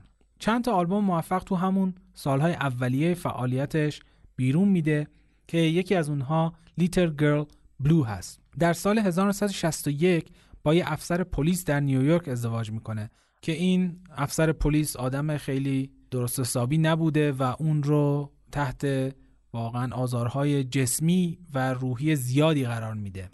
نینا سیمون در سال 1962 یک آهنگی رو می‌خونه که مثل توپ میترکه توی آمریکا. به اسم Mississippi God این قطعه توی یک سری از ایالت های آمریکا کلا ممنوع میشه پخش کردنش و توی بعضی از ایالت ها هم میریزند و صفحات اون رو خورد می‌کنن توی خیابون. چرا که این قطعه در اعتراض به قتل یک فعال سیاهپوست خونده شده بود. نینا سیمون آهنگ های اعتراضی خیلی زیادی خونده در طول فعالیتش و در فعالیت ها و سخنرانی های ضد نجات پرستی هم شرکت می‌کرد. یکی از فعالین حقوق سیاه پوستا بود نینا سیمون. در اواخر عمرش البته توی هلند و بعد تو فرانسه ساکن شد و نهایتا از سرطان سینه هم فوت شد. نینا سیمون از اختلال دو قطبی هم رنج می برد در طول زندگیش. صدای فوقلاده نینا سیمونز و اجراهای فوقلاده اون یکی از ویژگی های اون هست و اینجا من یکی از مشهورترین آثارش رو انتخاب کردم به اسم I Put a Spell on You که بشنویم با هم و آشنا بشیم با صدا و سبک خوانندگی و سبک آهنگسازی اون. این قطعه رو افراد زیادی کاور کردن که یکی از بهترین کاورهاش کاور فرهاد مهراد هست از این قطعه و پیشنهاد می‌کنم حتما search بکنید توی یوتیوب هست و بشنوید و لذت ببرید از این کاور فرهاد مهراد. put a spell on you.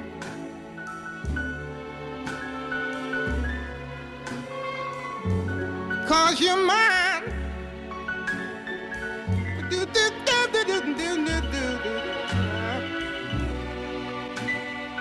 You better stop the things you do.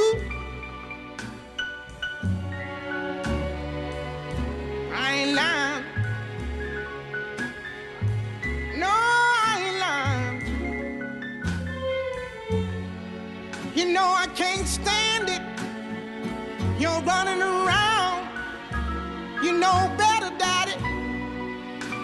I can't stand it cause you put me down. Yeah, yeah. I put a spell on you. Because you're mine.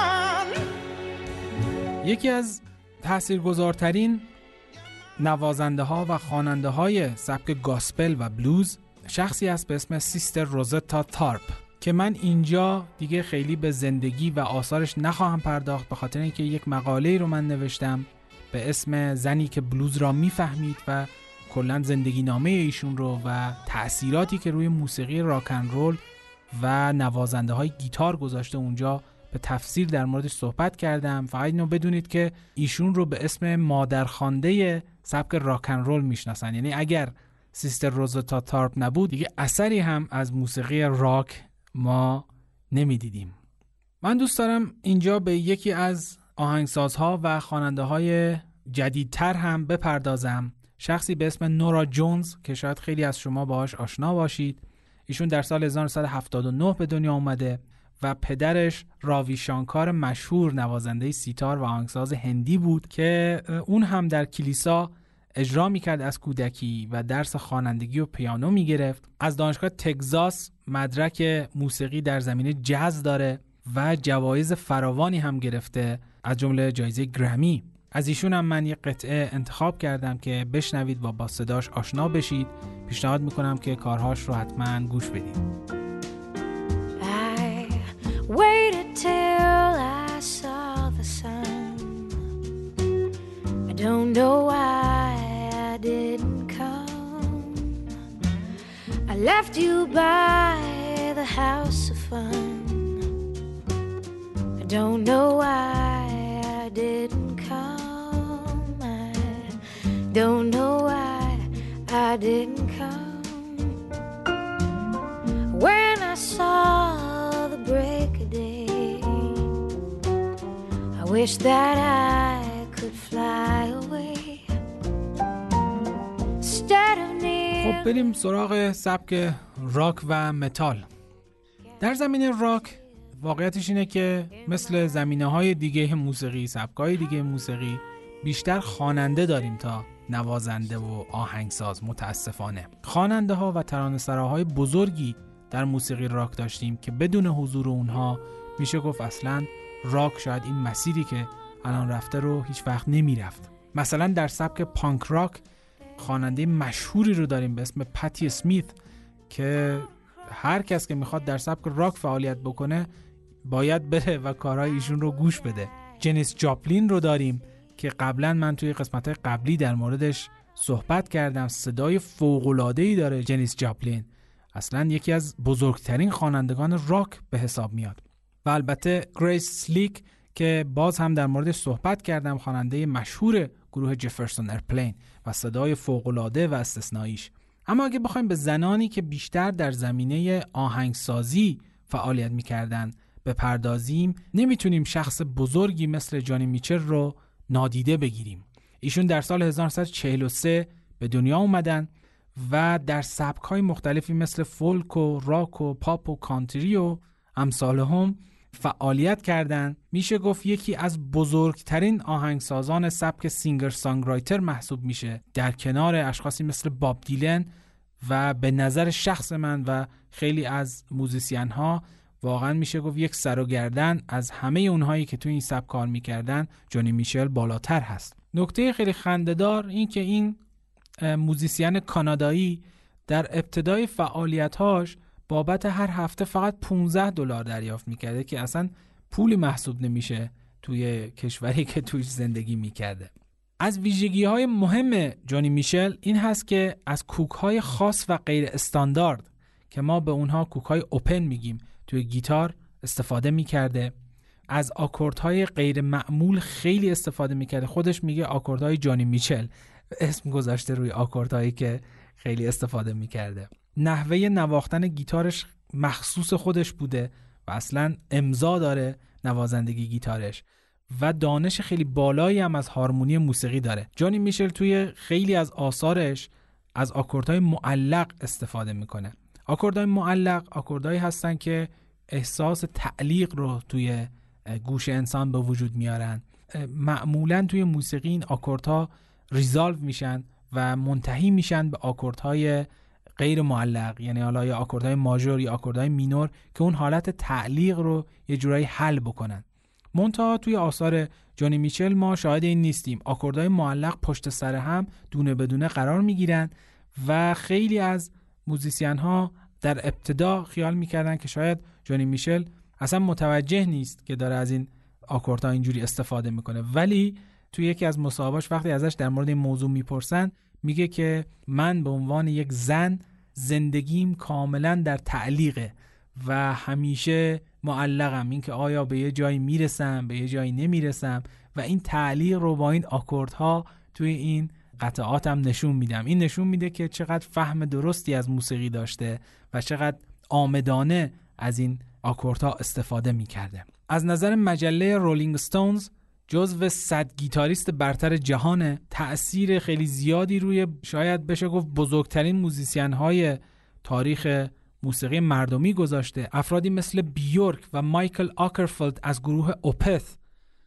شخصی مثل دیوید گیلمور که از شاخصترین گیتاریست ها و موزیسین های سبک راک محسوب میشه. خیلی از خواننده های پاپ زن هم مثل مدونا گفتن که ما از جونی میچل خیلی تاثیر گرفتیم. و البته مینارد جیمز کینن خواننده مشهور و توانای گروه Tool هم گفته که من از خوانندگی و سبک خوندن جونی میچل خیلی وام گرفتم و برام تاثیرگذار بوده. در کنار کار موسیقی جونی میچل کار نقاشی هم می‌کرد و توی یکی از مصاحباش میگه که من بیشتر خودم رو نقاش می‌دونم تا موزیسین.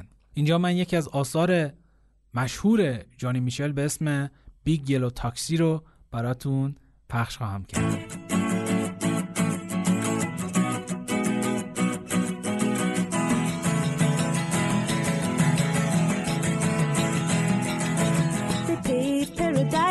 up a parking lot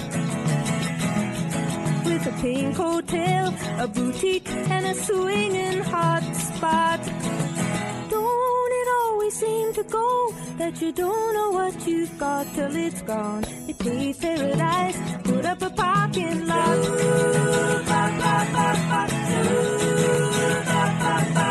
They took all the trees, put them in a tree museum. And they charged the people a dollar and a half just to see them. جا اینجا به بیورک هم اشاره بکنم خواننده ایسلندی که زاده 1965 هست و از سن 11 سالگی شروع کرده به موسیقی در سبکای مختلفی از جاز گرفته تا پانک فعالیت کرده. شاخصه ای که بیورک رو از بقیه موزیسین های زن جدا می‌کنه سبک خاص و استایل خاصش هست که یه استایل آوانگارد خاص توی موسیقی و شوهایی که برگزار می‌کنه داره و ترکیب خوبی از سبکای مختلف تو کاراش هست. یعنی از هر سبکی که بگیرید توی کارهای بیورک می‌تونید بشنوید که نشون میده چقدر دانش بالایی از موسیقی داره. جالب اینه که بیورک سازنده تنها آهنگ موسیقی مدرن مردمی در مد لوکرینه اسم این آهنگ Army of Me هست که لوکریان حالا اونهایی که با موسیقی آشنایی دارن لوکریان یکی از مدهای گام ماژور هست که به عنوان مد ممنوعه شناخته میشه به خاطر دیسونانس فراوانی که توش هست. و آهنگسازها اصلا ترجیح نمیدن که توی این مد آهنگسازی بکنن و ازش فراری هستن. ایشون توی یکی از فیلم های لارس فونتریه بزرگ هم بازی کرده به اسم رخصنده در تاریکی. من اینجا آهنگ آرمی آف می رو براتون پخش می‌کنم تا با سبک و سیاق این خواننده هم آشنا بشید.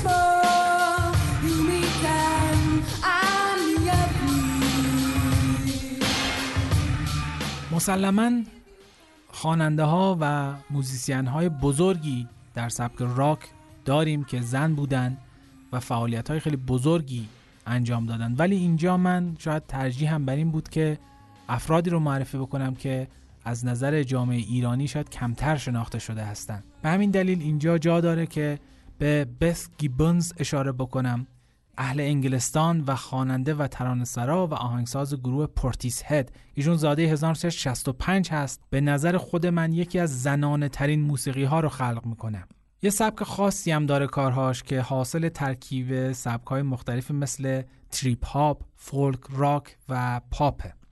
یک صدای خیلی خاصی هم داره و نحوه خوندنش هم خیلی خاصه و اصلا کلا امضای خاصی داره توی خوانندگی. اینجا من یکی از آثار گروه Portishead رو به اسم Glory Box که به نظرم یکی از زنانه ترین ترانه های موسیقی راک هست رو پخش خواهم کرد که با هم بشنویم.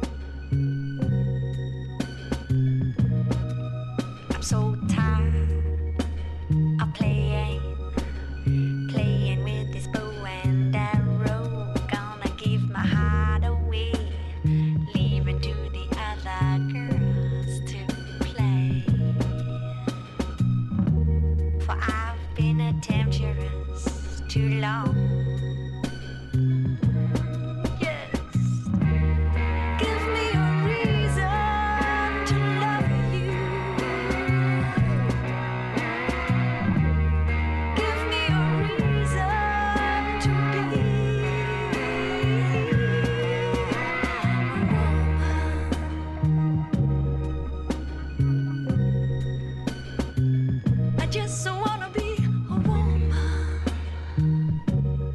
ژانر متال هم زنان خواننده خیلی زیادی داریم. اینجا هم مثل بقیه ژانرها بیشتر زنها نقش خوانندگی رو بر عهده دارن.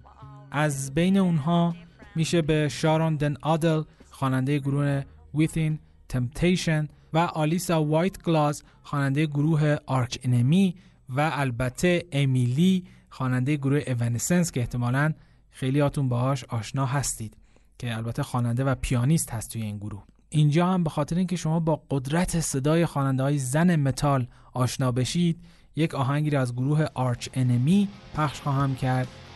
امیدوارم که دوستش داشته باشید.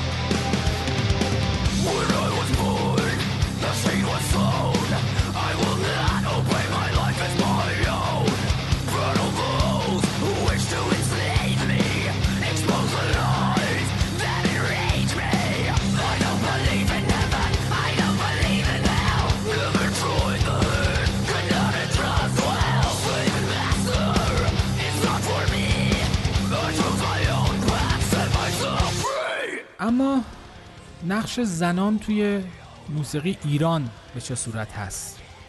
همونطوری که می‌دونید چه قبل از انقلاب چه بعد از انقلاب زنانی که در موسیقی فعالیت می‌کردن اکثرا نقش خوانندگی رو بر عهده داشتن. حالا چه خوانندگان حرفه‌ای و استثنایی مثل قمرالملوک وزیری و دلکش و چه خواننده های روحوزی و کاباره‌ای و خیلی مردمی تر ولی با این حساب در این میان بودند کسانی که علاوه بر خوانندگی کار آهنگسازی هم می‌کردند اشخاصی مثل سیما بینا که واقعا میشه گفت خدمات خیلی ارزندهی به موسیقی محلی و سنتی ایران انجام داده که شامل گردآوری و پژوهش‌های مختلفی در زمینه قطعات محلی ایرانه چیزی که شاید خیلی ما ازش قافل بودیم در دورهای مختلف. جالب اینه بدونید که ایشون اولین زنی بوده که بعد از انقلاب درس آواز می‌داده. در کنار سیما بینا دریا دادور هم شخصی هست که میشه به آثارش اشاره کرد. متولد 1350 در مشهد البته با اصالت گیلکی. ایشون تحصیل کرده موسیقی کلاسیک در اروپا هست و دانش فوق‌العاده‌ای از موسیقی غربی داره. ایشون کارهای منحصر به فردی در زمینه تلفیق موسیقی محلی و سنتی با موسیقی غربی انجام داده. دریا دادور جمعا سه تا آلبوم داره که هر سه تاشون به صورت زنده ضبط شدن. این نشون میده که این خواننده چقدر قدرت و توانایی و تسلط داره روی کارش که می‌تونه به صورت زنده آلبوم ضبط بکنه. مادر ایشون خواننده بوده و پدرشون هم پزشک بوده در فرانسه. و توی یک مصاحبه گفتن که اگه تو ایران میذاشتن کار موسیقی بکنم هرگز موزیسین نمی‌شدم و می‌رفتم پزشک می‌شدم چون خیلی به کار پزشکی علاقه دارم. ولی این مخالفت ها و این اجازه ندادن ها یه جورایی من رو به این سمت سوق داد که به سمت موسیقی برم. دریا دادور شناخت خیلی خوبی از سبکای باروک و سبکای خوانندگی قرون وسطا هم داره. پری زنگنه هم یکی از پیشروها در زمینه جمعآوری آوازهای محلی و تلفیق اونها با سبک اپرا بوده که پیشنهاد می‌کنم حتما کارهاش رو گوش بدید واقعا یکی از اشخاصی است که خدمات استثنایی به موسیقی ایران ارائه کردند. می‌دونم تعداد خواننده های زن در ایران انقدر زیاد هست که اینجا اصلا وقت پرداختن به اون نیست و من صرفا این چند نفر رو بهشون اشاره کردم مطمئنا افرادی هستن در سطح این موزیسین هایی که اشاره کردم که خب واقعا از حوصله این پادکست خارج هست. واقعیت اینه که در گوشه کنار ایران خوانندگان و موزیسین های زن با استعدادی هستند که متاسفانه مجال نیافتن شکوفا بشن. چرا که در وهله اول اجازه انتشار آلبوم یا اجرای موسیقی ندارن و در وهله دوم کارشون توسط موزیسین های مرد جدی گرفته نمیشه. خوشبختانه شبکه های اجتماعی خیلی کمک کرده برای دیده شدن این استعدادها و توانایی هایی که شاید توی سایه قرار گرفتن. اینجا جا داره من اشاره بکنم به یکی از خوانندگان با استعداد موسیقی مدرن در ایران خانم رعنا فرهان که خواننده مورد علاقه خود من هم هست. چرا که توی سبک جاز و بلوز کار می‌کنه سبکی که من خودم توش فعالیت می‌کنم. ایشون یک صدای فوق ای داره یک صدای مخملی خاصی داره که به نظر من اصلا کم از خواننده های بزرگ سبک راک و بلوز و جاز نداره. توانایی خیلی بالایی توی خوانندگی داره رنج صدای خیلی خوبی داره و نوت ها رو به درستی اجرا می‌کنه چیزی که شاید ما توی خیلی از خواننده ها شاهدش نیستیم. کار مهمی که ایشون کرده تلفیق اشعار کلاسیک ایرانی با سبک جاز و بلوز هست که شاید بشه گفت انقدر قشنگ این اشعار روی جاز و بلوز نشستند که آدم فکر می‌کنه اصلا شاید اینا ترانه های بلوز هستند. ایشون در زمینه نقاشی هم فعال هست و طبق گفته خودشون از باب دیلن و ارکلپتون و بلی هالی تاثیر گرفتن توی آثارشون. من اینجا یکی از آثار خانم رعنا فرهان رو براتون پخش خواهم کرد. بشنوید و مسلما لذت خواهید برد از آثار ایشون و پیشنهاد می‌کنم حتما برید و همه آثار ایشون رو گوش بدید که واقعا منحصر به فرد هستند و شاید بشه گفت کسی رو نداریم که مثل ایشون در زمینه جاز و بلوز فعالیت کرده باشه.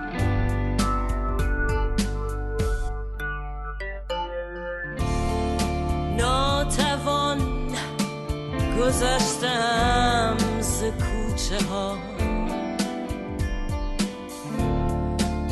نیمه جان رسیدم به نیمه راه. چون کلاغ خسته ای در این غروب می‌برم.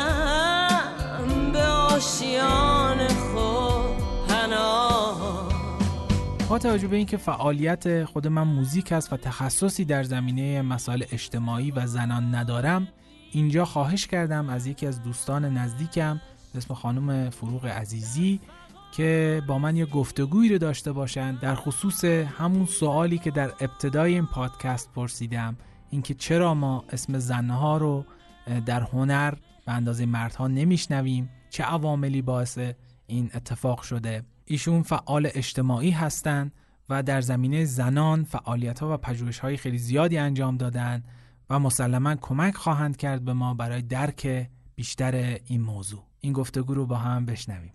سلام فروغ جان. خیلی ممنونم ازت که شرکت کردی توی این گفتگو و کمک می‌کنی که من و شنونده های پادکست یه جورایی با این موضوع خیلی گنگ برای جامعه بیشتر آشنا بشن. من خواهش می‌کنم قبل از اینکه شروع بکنیم یه معرفی از خودت بکنی که شنونده هم آشنا بشن با شما و اینکه تحصیلاتت چی بوده و تو چه زمینه هایی فعالیت کردی تا الان. سلام به همه.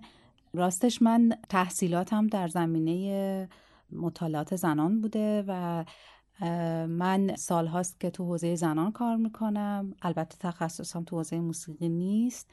این موضوع خیلی بر من جالب بود و خیلی خوشحالم که فرصتی پیش اومده که در مورد این موضوع با همدیگه صحبت بکنیم و دانشمون رو در اختیار هم قرار بدیم. خب اولین چیزی که من اصلا شروع کردم این پادکست رو باهاش این بود که معمولا مثلا وقتی دور هم میشینیم یا حالا اخیرا توی صحبت فعالین موسیقی هم این مسئله رو شنیدیم که اصلا این سوال یا این اتهام مطرح میشه که چرا ما هنرمند زن نداریم؟ چرا ما نویسنده زن مثل مردا نداریم؟ چرا موزیسیانی به اندازه اونجوری که مثلا مردا دیده میشن تو موسیقی چرا نداریم؟ من می‌خواستم در مورد این صحبت بکنیم که آیا موضوعیت داره که همچین سوالی پرسیده بشه و اگه آره دلیلش چیه؟ راستش این سوال فقط درباره زنها نمی‌پرسن. یا درستتر بگم این سوال رو فقط نمیشه در مورد زنها پرسید. در مورد خیلی از اقلیت ها میشه این سوال رو پرسید. تا سالها ما در مورد سیاه پوستا یا در مورد فکر کنین توی ایران در مورد اقلیت های مذهبی در مورد اقلیت های حتی الان هم در مورد اقلیت های قومی آدم های خیلی معروف یا کسانی که بتونیم به عنوان آدم مرجع معرفیشون بکنیم چه تو تاریخ چه توی میگم حتی حالا هم کمتر بازنمایی میشن. در واقع این یه بخش مربوط به کل اقلیت هاست. اگر زن... یعنی در واقع همه کسانی که به یک دلیلی تحت فرودستی قرار گرفتن. زنان هم خب از این قاعده مستثنا نیستن. من از دو تا جنبه می‌خوام به, به این سوال بپردازم. یکی این که رسیدن به یک به این القاب نویسنده خوب موزیسین نمی‌دونم. تمام اینهایی که توی جامعه بهش ارزش داده میشه و در واقع نتیجه یک سالها تلاش و کوشش یک آدم هست که بخش زیادی از این القاب رو به هوش آدم ها نسبت میدن. اما واقعیت اینه که رسیدن به این القاب نیاز به یک سری امکانات داره نیاز به یک سری دسترسی ها داره در واقع یه دلیل خیلی مهمی که زنان و دیگر اقلیت ها به این القاب ممکنه نرسن یا کمتر ممکنه برسن نداشتن در واقع این دسترسی هاست درسته. یعنی شما برای اینکه نویسنده حرفه‌ای بشید برای اینکه نقاش حرفه‌ای باشید برای اینکه تو هر زمینه ای برای اینکه بخوایم به خصوص تو هنر که ما به ازای مادی نداره بخواید رشد بکنین. باید یک سری زمان داشته باشین فراغت داشته باشین به لحاظ اقتصادی تأمین مالی شده باشین و خیلی چیزهای دیگه ای که در واقع وقتی که شما در یک موقعیت فردست هستین که زنان هم در این موقعیت فردست هستن اصلا دسترسی بهش ندارن یا این امکانات بهشون داده نمیشه. حالا به فرض اینکه دسترسی هم پیدا بکنن یعنی فکر کنین زن طبقه فرادستی یعنی متعلق به یک زنی که داریم توی تاریخ هنر داریم. زنی که متعلق به یه طبقه بالاست یا خانواده هنرمندی داره و تبدیل میشه به یک زن هنرمندی و احتمالا احتمال داره که اسمش توی تاریخ بیاد. اما این هم یک شانسه. یعنی به فرض دسترسی به فرض اینکه زنها هم به یه مقام بالایی برسن در عرصه هنر و حتی دیگر عرصه ها چقدر امکان داشت داره که اسمشون در تاریخ بیاد؟ درسته. و در تاریخ در واقع حفظ بشه. مسئله مهمتر حتی در الان هم یعنی فقط تاریخ نیست که این سوگیری رو داشته و اسم خیلی از زنها و سایر فرودستان رو حذف کرده حتی الان هم رسانه سوگیری داره در بازنمایی در قدرتمند کردن در بولد کردن اسم کسایی که دسترسی کمتری به مرکز دارن. مرکز منظورم مرکز در واقع رسانه مرکز قدرته. بله دقیقا. مرکز قدرته. اتفاقا ما وقتی داشتیم تاریخ موسیقی رو بررسی می کردیم در حوزه زنان این واقعا موضوع که اشاره کردیم ما تو تاریخ واقعا جای جای تاریخ اینو می‌بینیم. و البته دقیقا همون موضوعی که گفتی که لزوما هم این گارانتی این نیست که آثارشون باقی بمونه.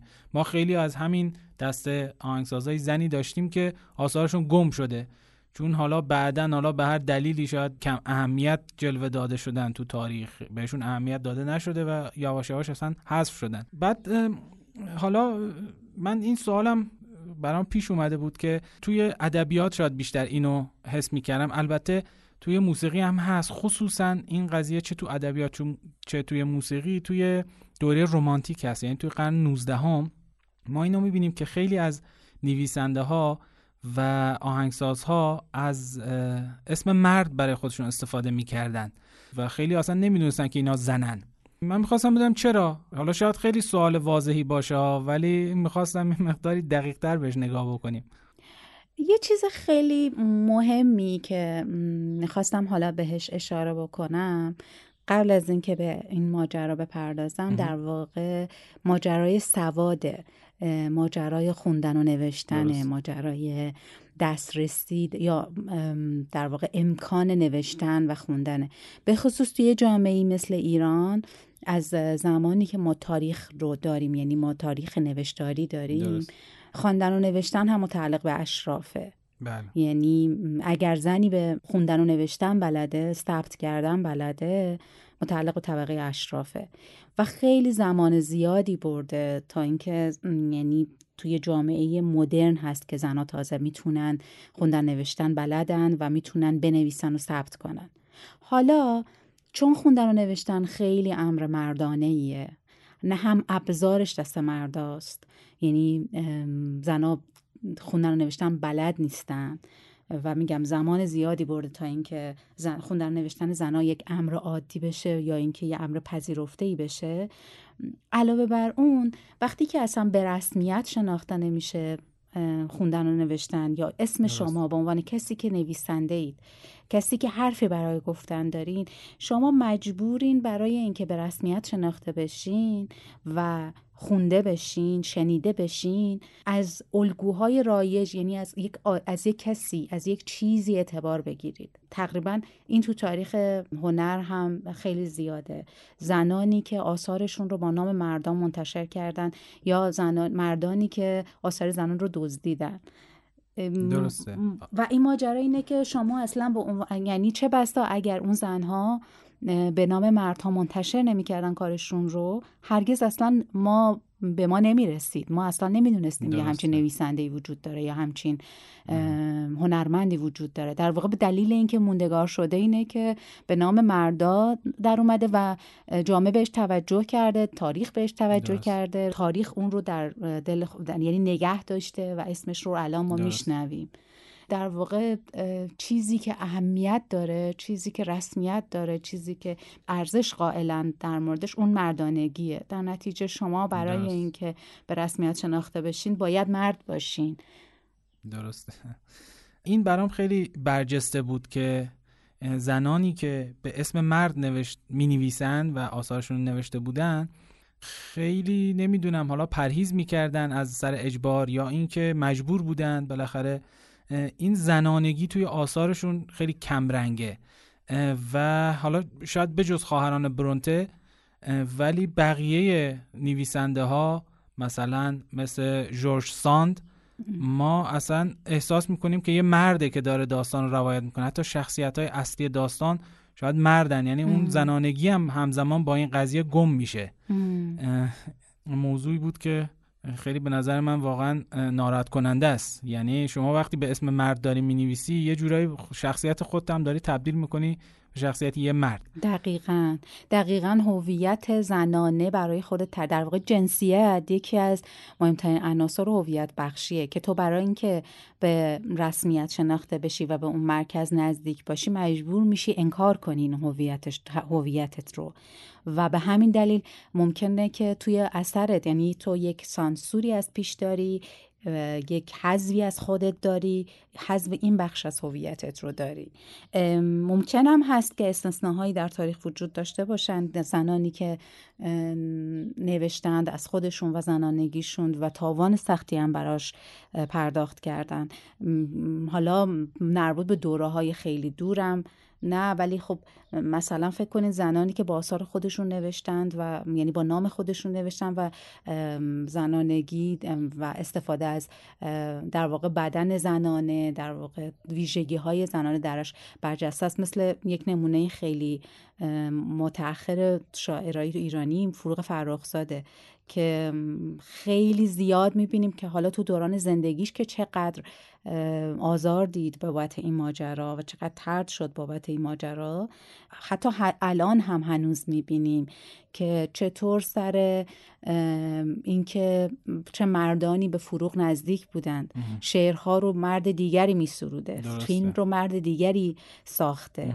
به خاطر نزدیکی با مردی فروغ. یعنی آره. اصلا تمام اینها هی داستانها گفته میشه برای اینکه گفته بشه که فروغ با وجود همه اون جسارتش در بیان خودش به عنوان بیان هویت زنش توی شعراش داشته از یه مردی به خاطر نزدیکی با یه مردی داشته این کار می‌کرد. یعنی بعد از این همه سال و حتی تو هم شرایطی الان ما توش هستیم هنوز این ویژگی وجود داره. فکر کنید توی تاریخ حتما خیلی این زیاد وجود داشته و حتما زنان زیادی بودن که مجبور بودن به خاطر اینکه قواعد حاکم رو به هم نزنن هویت زنانه خودشون رو حذف کنن و به نظر من جهان از یک اندوخته عظیمی محروم شده به واسطه درسته دقیقا. حالا اسم فروغ رو که آوردی من حالا اینجا نمی‌خوام خیلی بریم وارد بحث فروغ بشیم ولی انگار هر کی می‌خواد خودش رو مطرح بکنه حالا شاید چیز مثال خوبی هم نباشه ولی انگار مثلا یه سنگی کنار راه افتاده هر کی می‌خواد خودش رو یه جوری مطرح بکنه یه لگدی به این سنگ می‌زنه. یعنی دقیقا. انگار مثلا پریدن به فروغ و حالا به کاری که کرده شده یه نردبانی برای مثلا مشهور شدن برای مثلا بالا رفتن توی حالا جامعه حالا چه هنر چه ادبیات. این خیلی دردناکه واقعا. موضوع بعدی که تو ذهنم بود و خیلی دیدم توی تاریخ موسیقی این بود که حالا چه تو زمین های دیگه هم همینطوره. حالا من شاید تو زمین خودمون که هنر هست اینو خیلی برجسته می‌بینم. اونم اینه که زنها رو بیشتر به چشم معلم و آموزشگر دیدن. یعنی در طول تاریخ چه الانش هم همینطوره. یعنی انگار که زنها ساخته شدن صرفا برای اینکه آموزش بدن.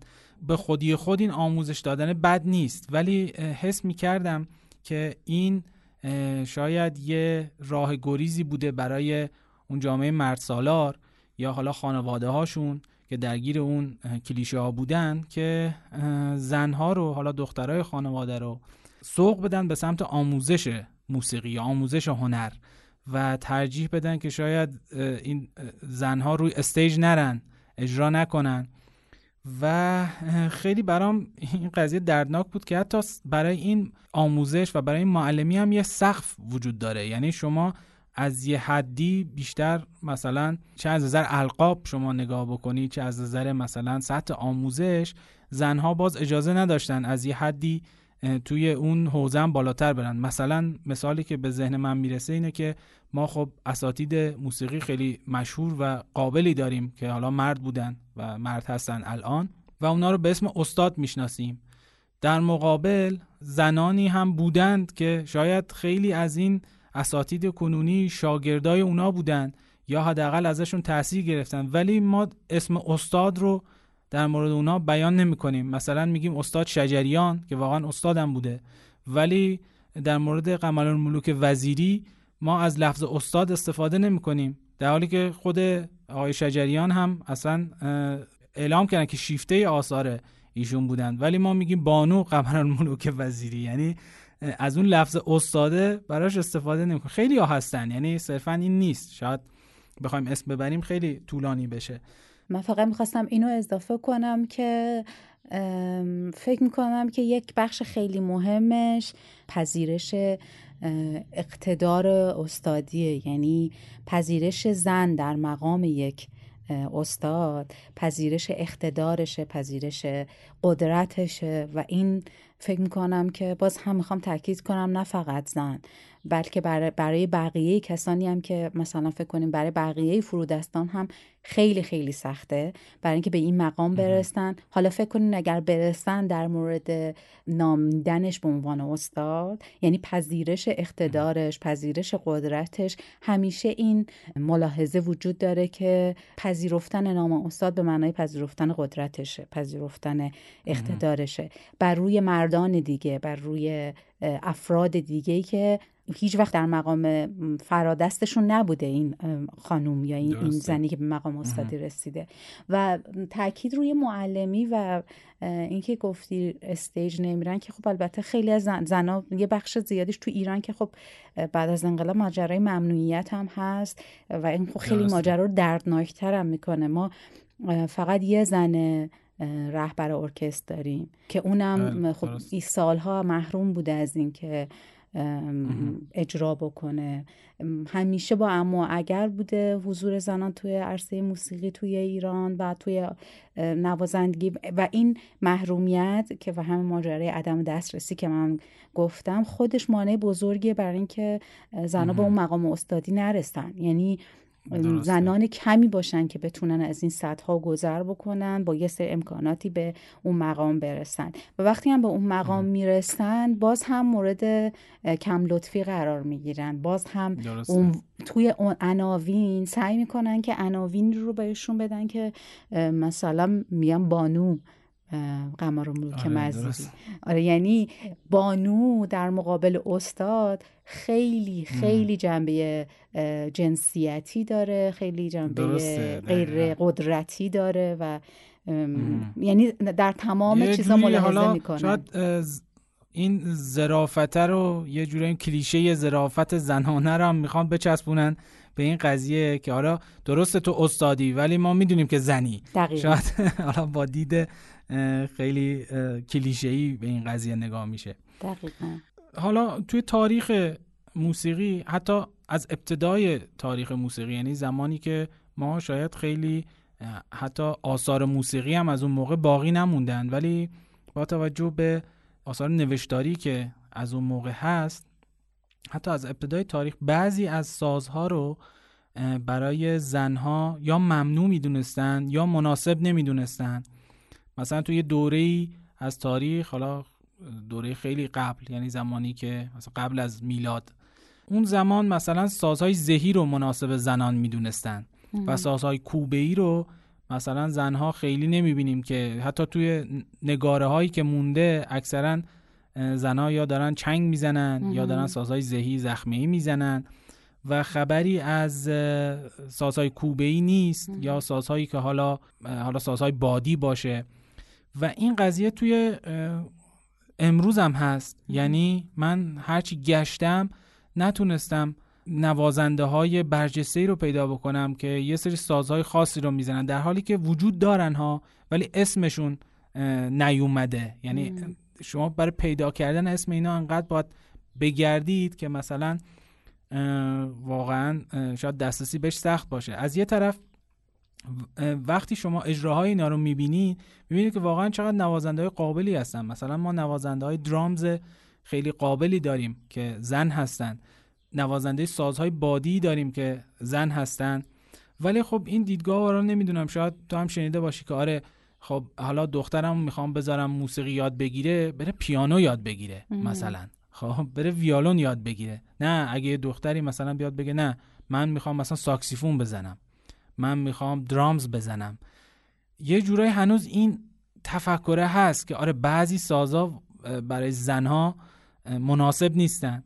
می‌خواستم ببینم اولا این که اصلا این چه پایه‌ای داره؟ این از چه دیدگاهی میاد؟ و اینکه آیا تو زمینه های دیگه هم این قضیه رو داریم که چیزها رو به صورت جنسیتی تفکیک بکنن؟ ببین آره فکر می‌کنم که داشته باشیم. مثلا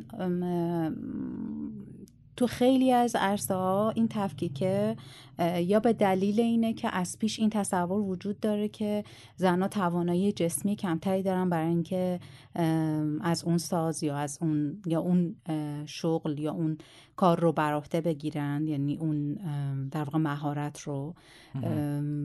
یه،, یه چیز دیگه هم وجود داره و یه دلیل دیگه اینه که یه محدودیت هایی وجود داره برای اینکه خیلی بدن زنانه یا ویژگی های زنانه ویژگی های زنان ویژگی های جسمی زنان در واقع برجسته نباشه و خیلی نمایش داده نشه. یه عامل دیگه هم که من فکر می‌کنم باز مهمه ماجرا اینه که شما فکر کنین در یک حالا من در مورد سینما میگم فکر کنین مثلا ما فیلم بردار زن خیلی کم داریم.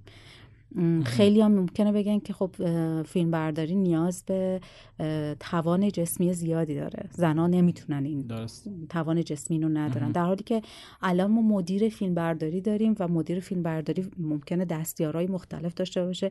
یعنی لزوما فیلم بردار کار سختی انجام نمیده. کار بدنی سختی انجام نمیده. ولی من فکر می‌کنم یه دلیل خیلی ابزار خیلی زیادی هم الان درست شده که اصلا نیازی به قدرت بدنی نداره. دقیقا. ولی یه بخش خیلی مهمش اینه که قدرت اون تی... یعنی فیلمبردار قدرت خیلی زیادی داره توی کار اون تیم فیلمبرداری. و کارگردان باید ارتباط خیلی نزدیکی با هم دیگه دارن. یعنی این در واقع فیلم برداری یه بخش خیلی مهم کاره. و ترجیح داده میشه که زنها مثلا اگر قرار یک نقشی بر عهده بگیرن منشی صحنه باشن. یا برنامه ریز در نهایت باشن تا اینکه مثلا فیلم بردار باشن تا اینکه کارگردان باشن و به همین دلیل تعداد زنای فیلم بردار و کارگردان کمه تو دنیا هم کمه. من فکر می‌کنم که این تفکیک جنسیتی یه مبناش همین قدرت است. یعنی نمایش گذاشتن این قدرت است. و تو همه جا به نظرم این تفکیک بر ضرر قدرت تصمیم گیری دیگه در حقیقت. یعنی بله بله.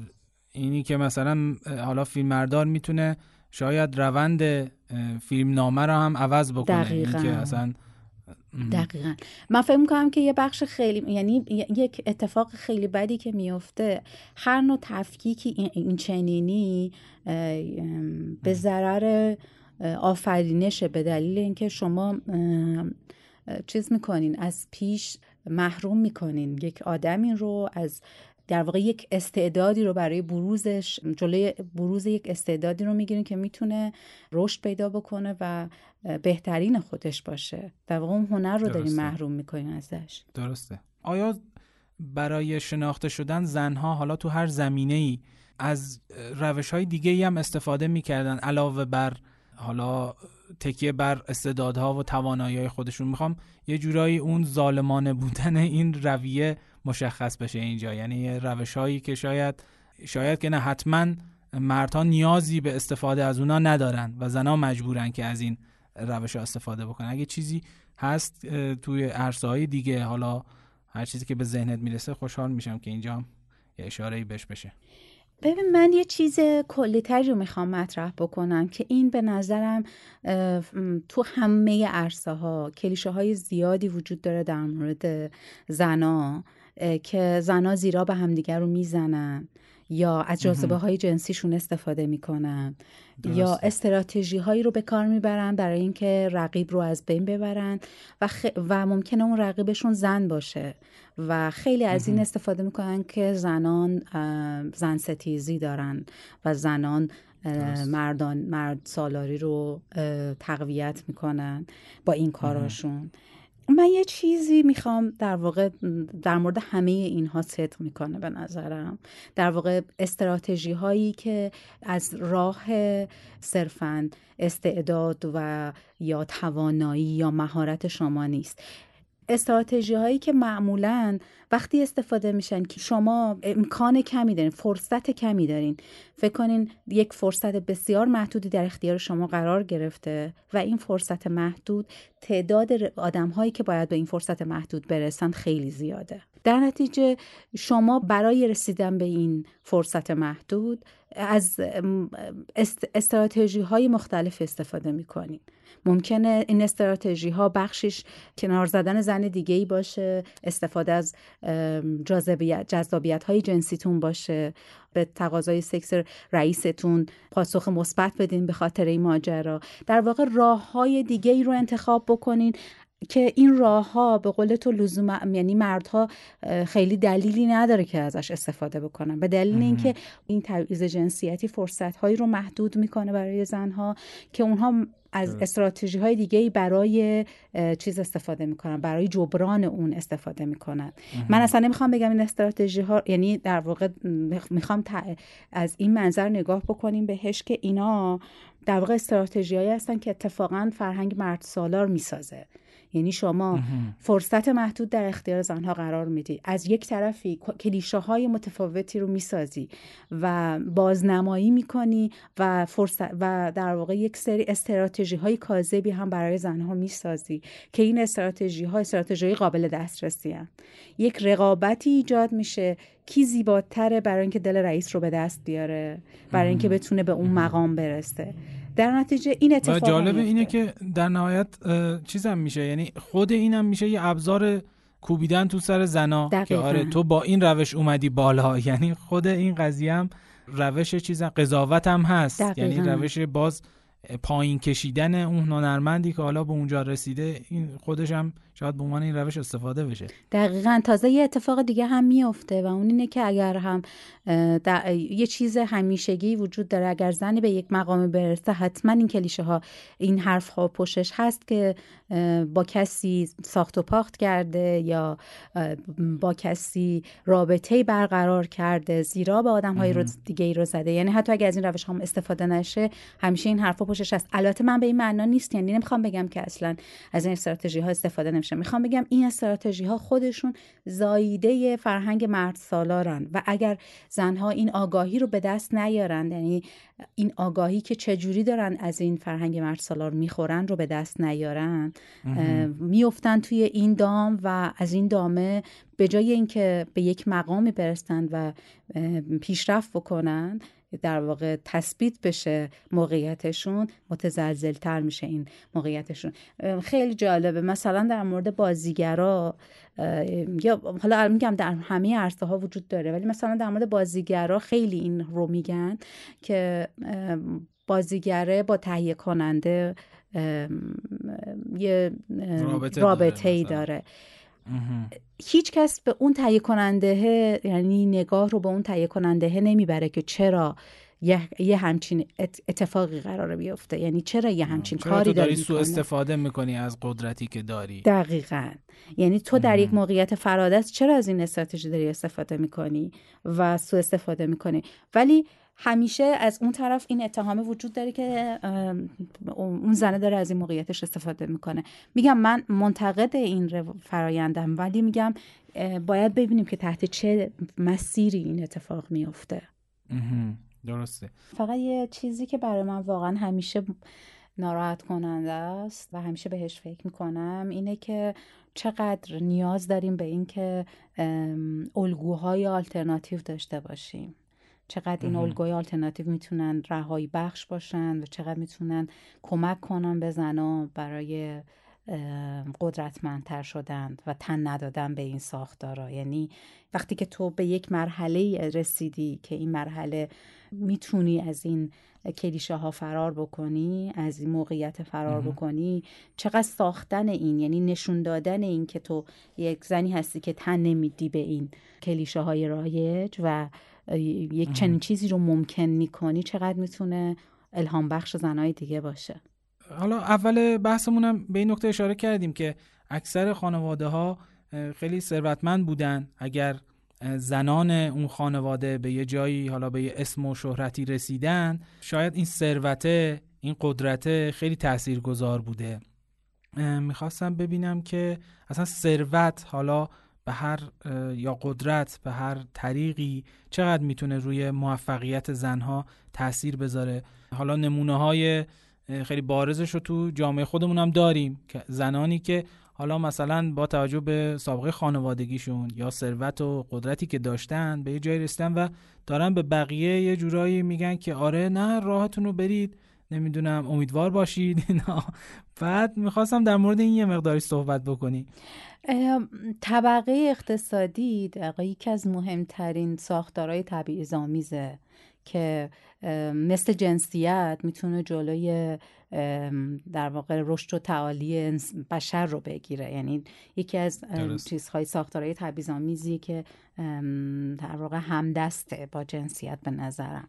خیلی وقتا تو همدستی با همدیگه فجایع رو میآفرینن خیلی توی در مورد این حرف زده شده در مورد اینکه چجوری طبقه به عنوان یک عامل تبعیض‌آمیز جنسیت رو تحت تاثیر خودش قرار میده. در واقع زنان طبقه اشراف خودشون یا عامل ستم بر زنان طبقات فرودستن. یا فهم درستی از زنان فرودست ندارن و خواسته خودشون رو به عنوان خواسته زنان فرودست جا می‌زنن.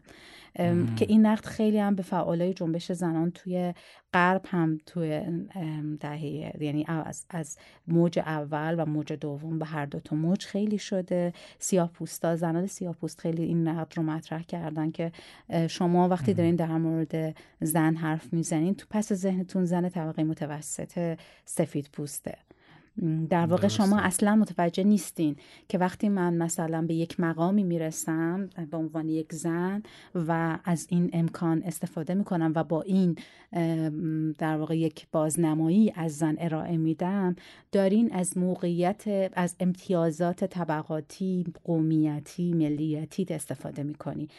و اتفاقا اونجا اصلا جنسیت عامل تبعیض نیست که چه بسا ممکنه به واسطه جنسیت یک امتیازاتی به تو داده بشه. در واقع اگر صرفا ساختار یعنی در واقع تبعیض رو صرفا تبعیض جنسیتی ببینیم و بقیه تبعیض ها رو در کنارش نبینیم دچار این کچفهمی میشیم.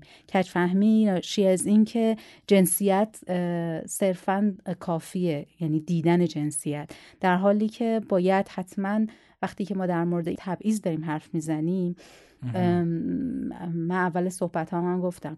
همچنان که ما زن موزیسین نداریم یعنی زن موزیسین به میزان زیاد نداریم همچنان از آدم هایی که در طبقه فرودست هستن هم نداریم.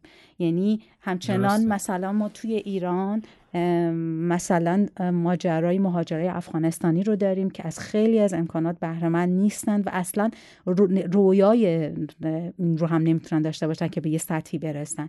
می‌خوام بگم که خیلی عوامل در واقع اگر اینطوری ببینیم تبعیض رو کامل تر دیدیم ماجرا رو.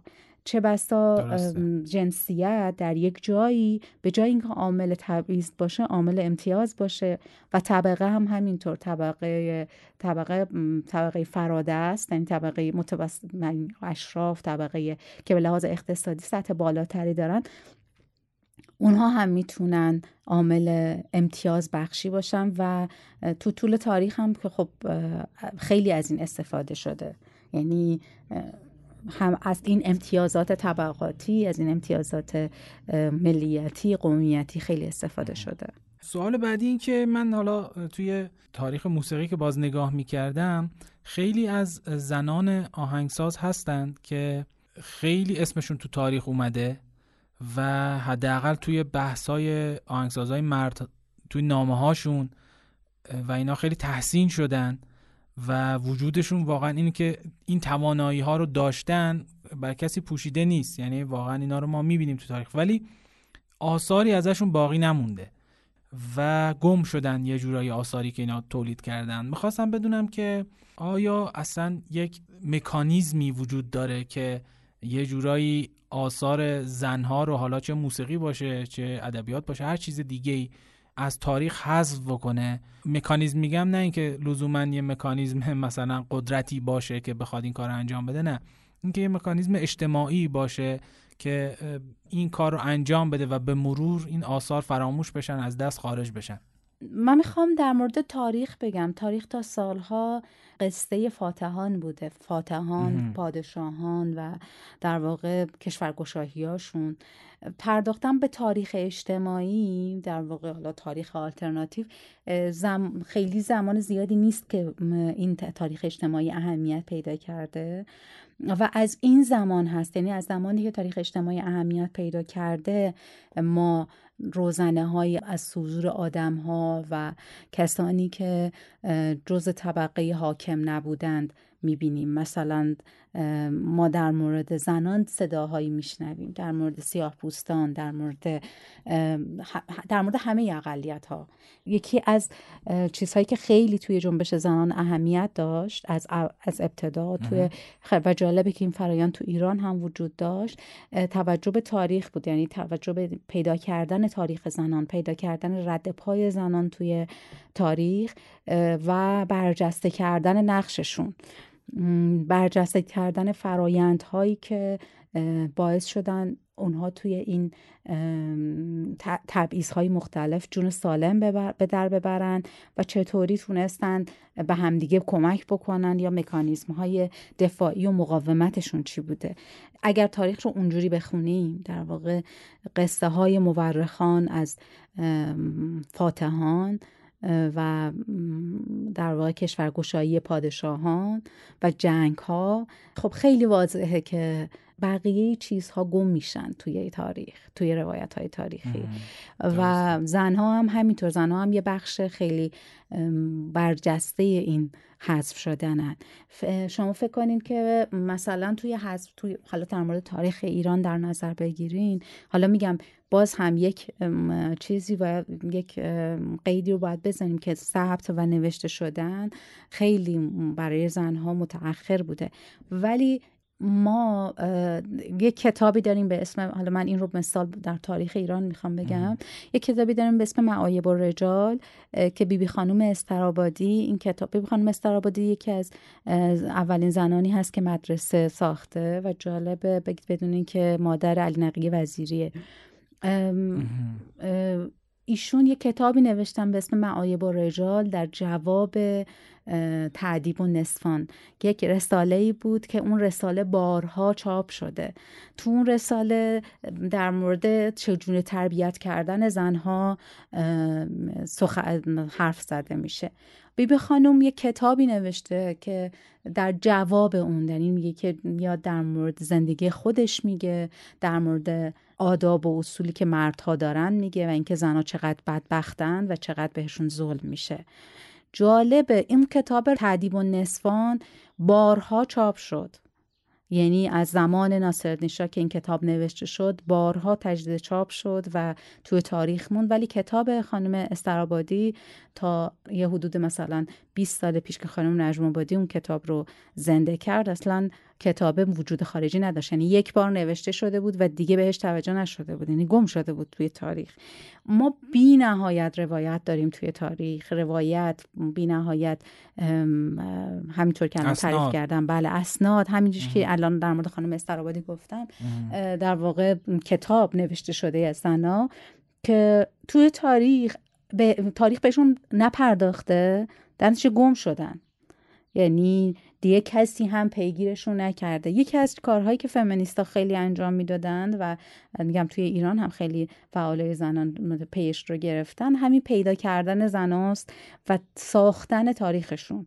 و بازم این فقط مخصوص فعالان زنان نبوده. این رو هم تقریبا همن مثلا سیاه پوستا همین کارو کردن تو خیلی از قومیت ها می‌بینیم الان هم دارن این کارا رو می‌کنن. در واقع نوشتن تاریخشون. چون به نظرم همه همه نیاز دارند به تا یعنی هر جمعی هر گروهی نیاز داره به تاریخش و و این این تاریخ نوشتن و این هویت تاریخی رو برای اینکه در واقع قدرت بخشی بشه به آدم ها این کارهای توی سالهای اخیر انجام میدن.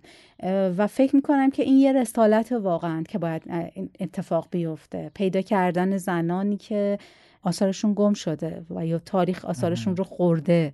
و پیدا نمیشن. یعنی پیدا نمیشه که ممکنه توی زیرزمین یک خونه مونده باشه ولی هیچ وقت کسی بهش توجه نکرده که دوباره احیاش کنه.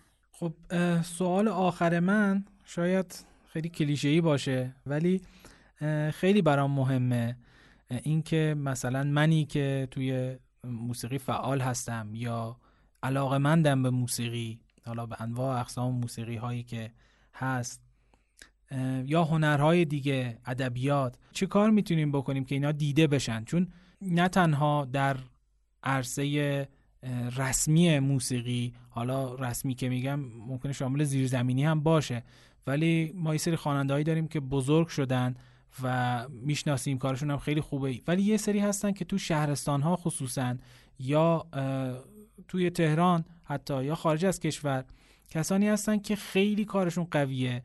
ولی دیده نمیشن.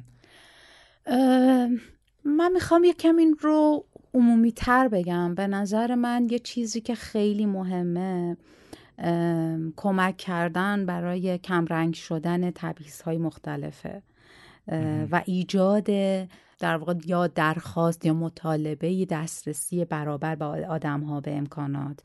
و مسئله خیلی مهمتر صدادار کردن آدم های بی صداست در واقع همه آدم هایی که به یک دلیلی تحت تبعیض قرار گرفتن به نظر من یک مسئله خیلی مهم برای رفع تبعیض کمک کردن و صدادار کردن این آدم هاست یعنی اگر کسی هست که داره کاری انجام میده و نیاز به توجه بیشتری داره. ما بهش توجه بیشتری بکنیم و کمک بکنیم به اینکه صدا شنیده بشه در میان این انبوه صداهایی که وجود داره.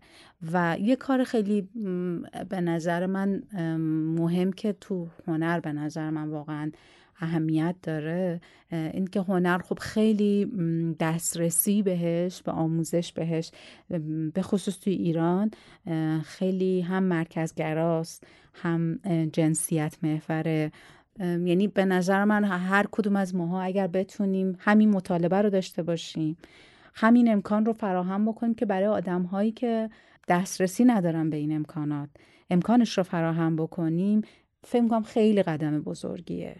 و از طرفی هنر یکی از مهمترین راه های در واقع نشون دادن این تبعیض هاست و طلا و رویای ساختن یک جهانی که توش این تبعیض ها وجود ندارن یا خیلی کم رنگ شدن. در واقع به نظرم این رسالت همه هنرمنداست.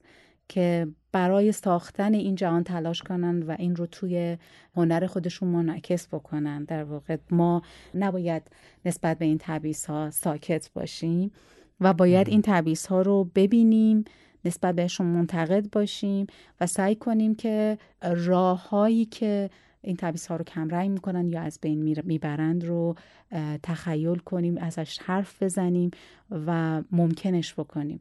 یعنی فکر می‌کنم این در این صورته که فقط می‌تونیم امید داشته باشیم که در آینده اتفاقای بهتری میافته. خب خیلی ممنونم از اینکه تو این گفتگو شرکت کردی.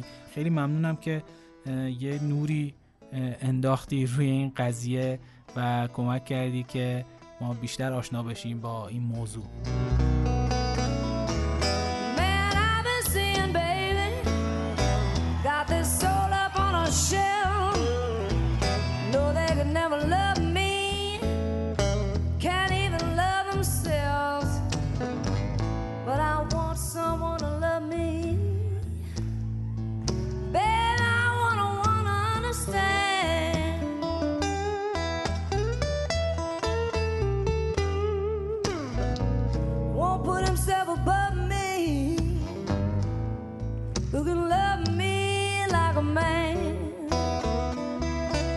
در آخر جا داره به این نکته اشاره بکنم که اسامی که شنیدید در طی این پادکست واقعا قطره ای بودن از دریا. اگر برید و یه search ساده بکنید توی گوگل می‌بینید که اصلا لیست اسامی موزیسین های زن اگه بخوایم لیستش رو چاپ بکنیم شاید خودش یه کتابچه کوچیک بشه و توی دوره های مختلف واقعا ما موزیسین های زن خیلی زیادی داشتیم که متاسفانه مجهور موندن. با توجه به وقت کمی که توی این پادکست هست من فقط صرفا یک تعدادی از اونها رو معرفی کردم. نکته بعدی این که واقعا خیلی تلخه وقتی میشنویم کسانی که در عرصه موسیقی فعال هستند و اسم و رسمی دارند اجهاف می‌کنن در حق موزیسین های زن کشورمون و خیلی تلخه وقتی از زبان اونها بیان میشه که ما خواننده هایی در حد و اندازه گوگوش و فتانه و شهره و امثال هم نداریم. و من پیشنهاد می‌کنم به این افراد که برن حتما تاریخ موسیقی رو بخونن و در مورد عواملی که باعث شده اسم موزیسین ها و خواننده های زن کشورمون شنیده نشه تحقیق بکنن. واقعا کار سختی نیست و خیلی از این دلایل هم واقعا دلایل روشن و بیینی هستند و نیازی نیست که من بخوام اینجا بهش اشاره بکنم. در آخر این پادکست رو تقدیم می‌کنم به همه زنان هنرمند کشورم که اسمشون مجهور مونده و نتونستن به دلایل مختلف که بخشی از اون در این پادکست بهش اشاره شد به جایگاه اصلی و واقعی خودشون برسن. و در انتها من یکی از کارهای مشترک خودم و خانم المیرا باغری یکی از خواننده های توانای اهل گیلان رو پخش خواهم کرد این کار کاور یکی از لالایی های مشهور انگلیسی هست که تنظیم دوباره و نوازندگیش بر عهده من بوده و خوانندگیش بر عهده خانم باغری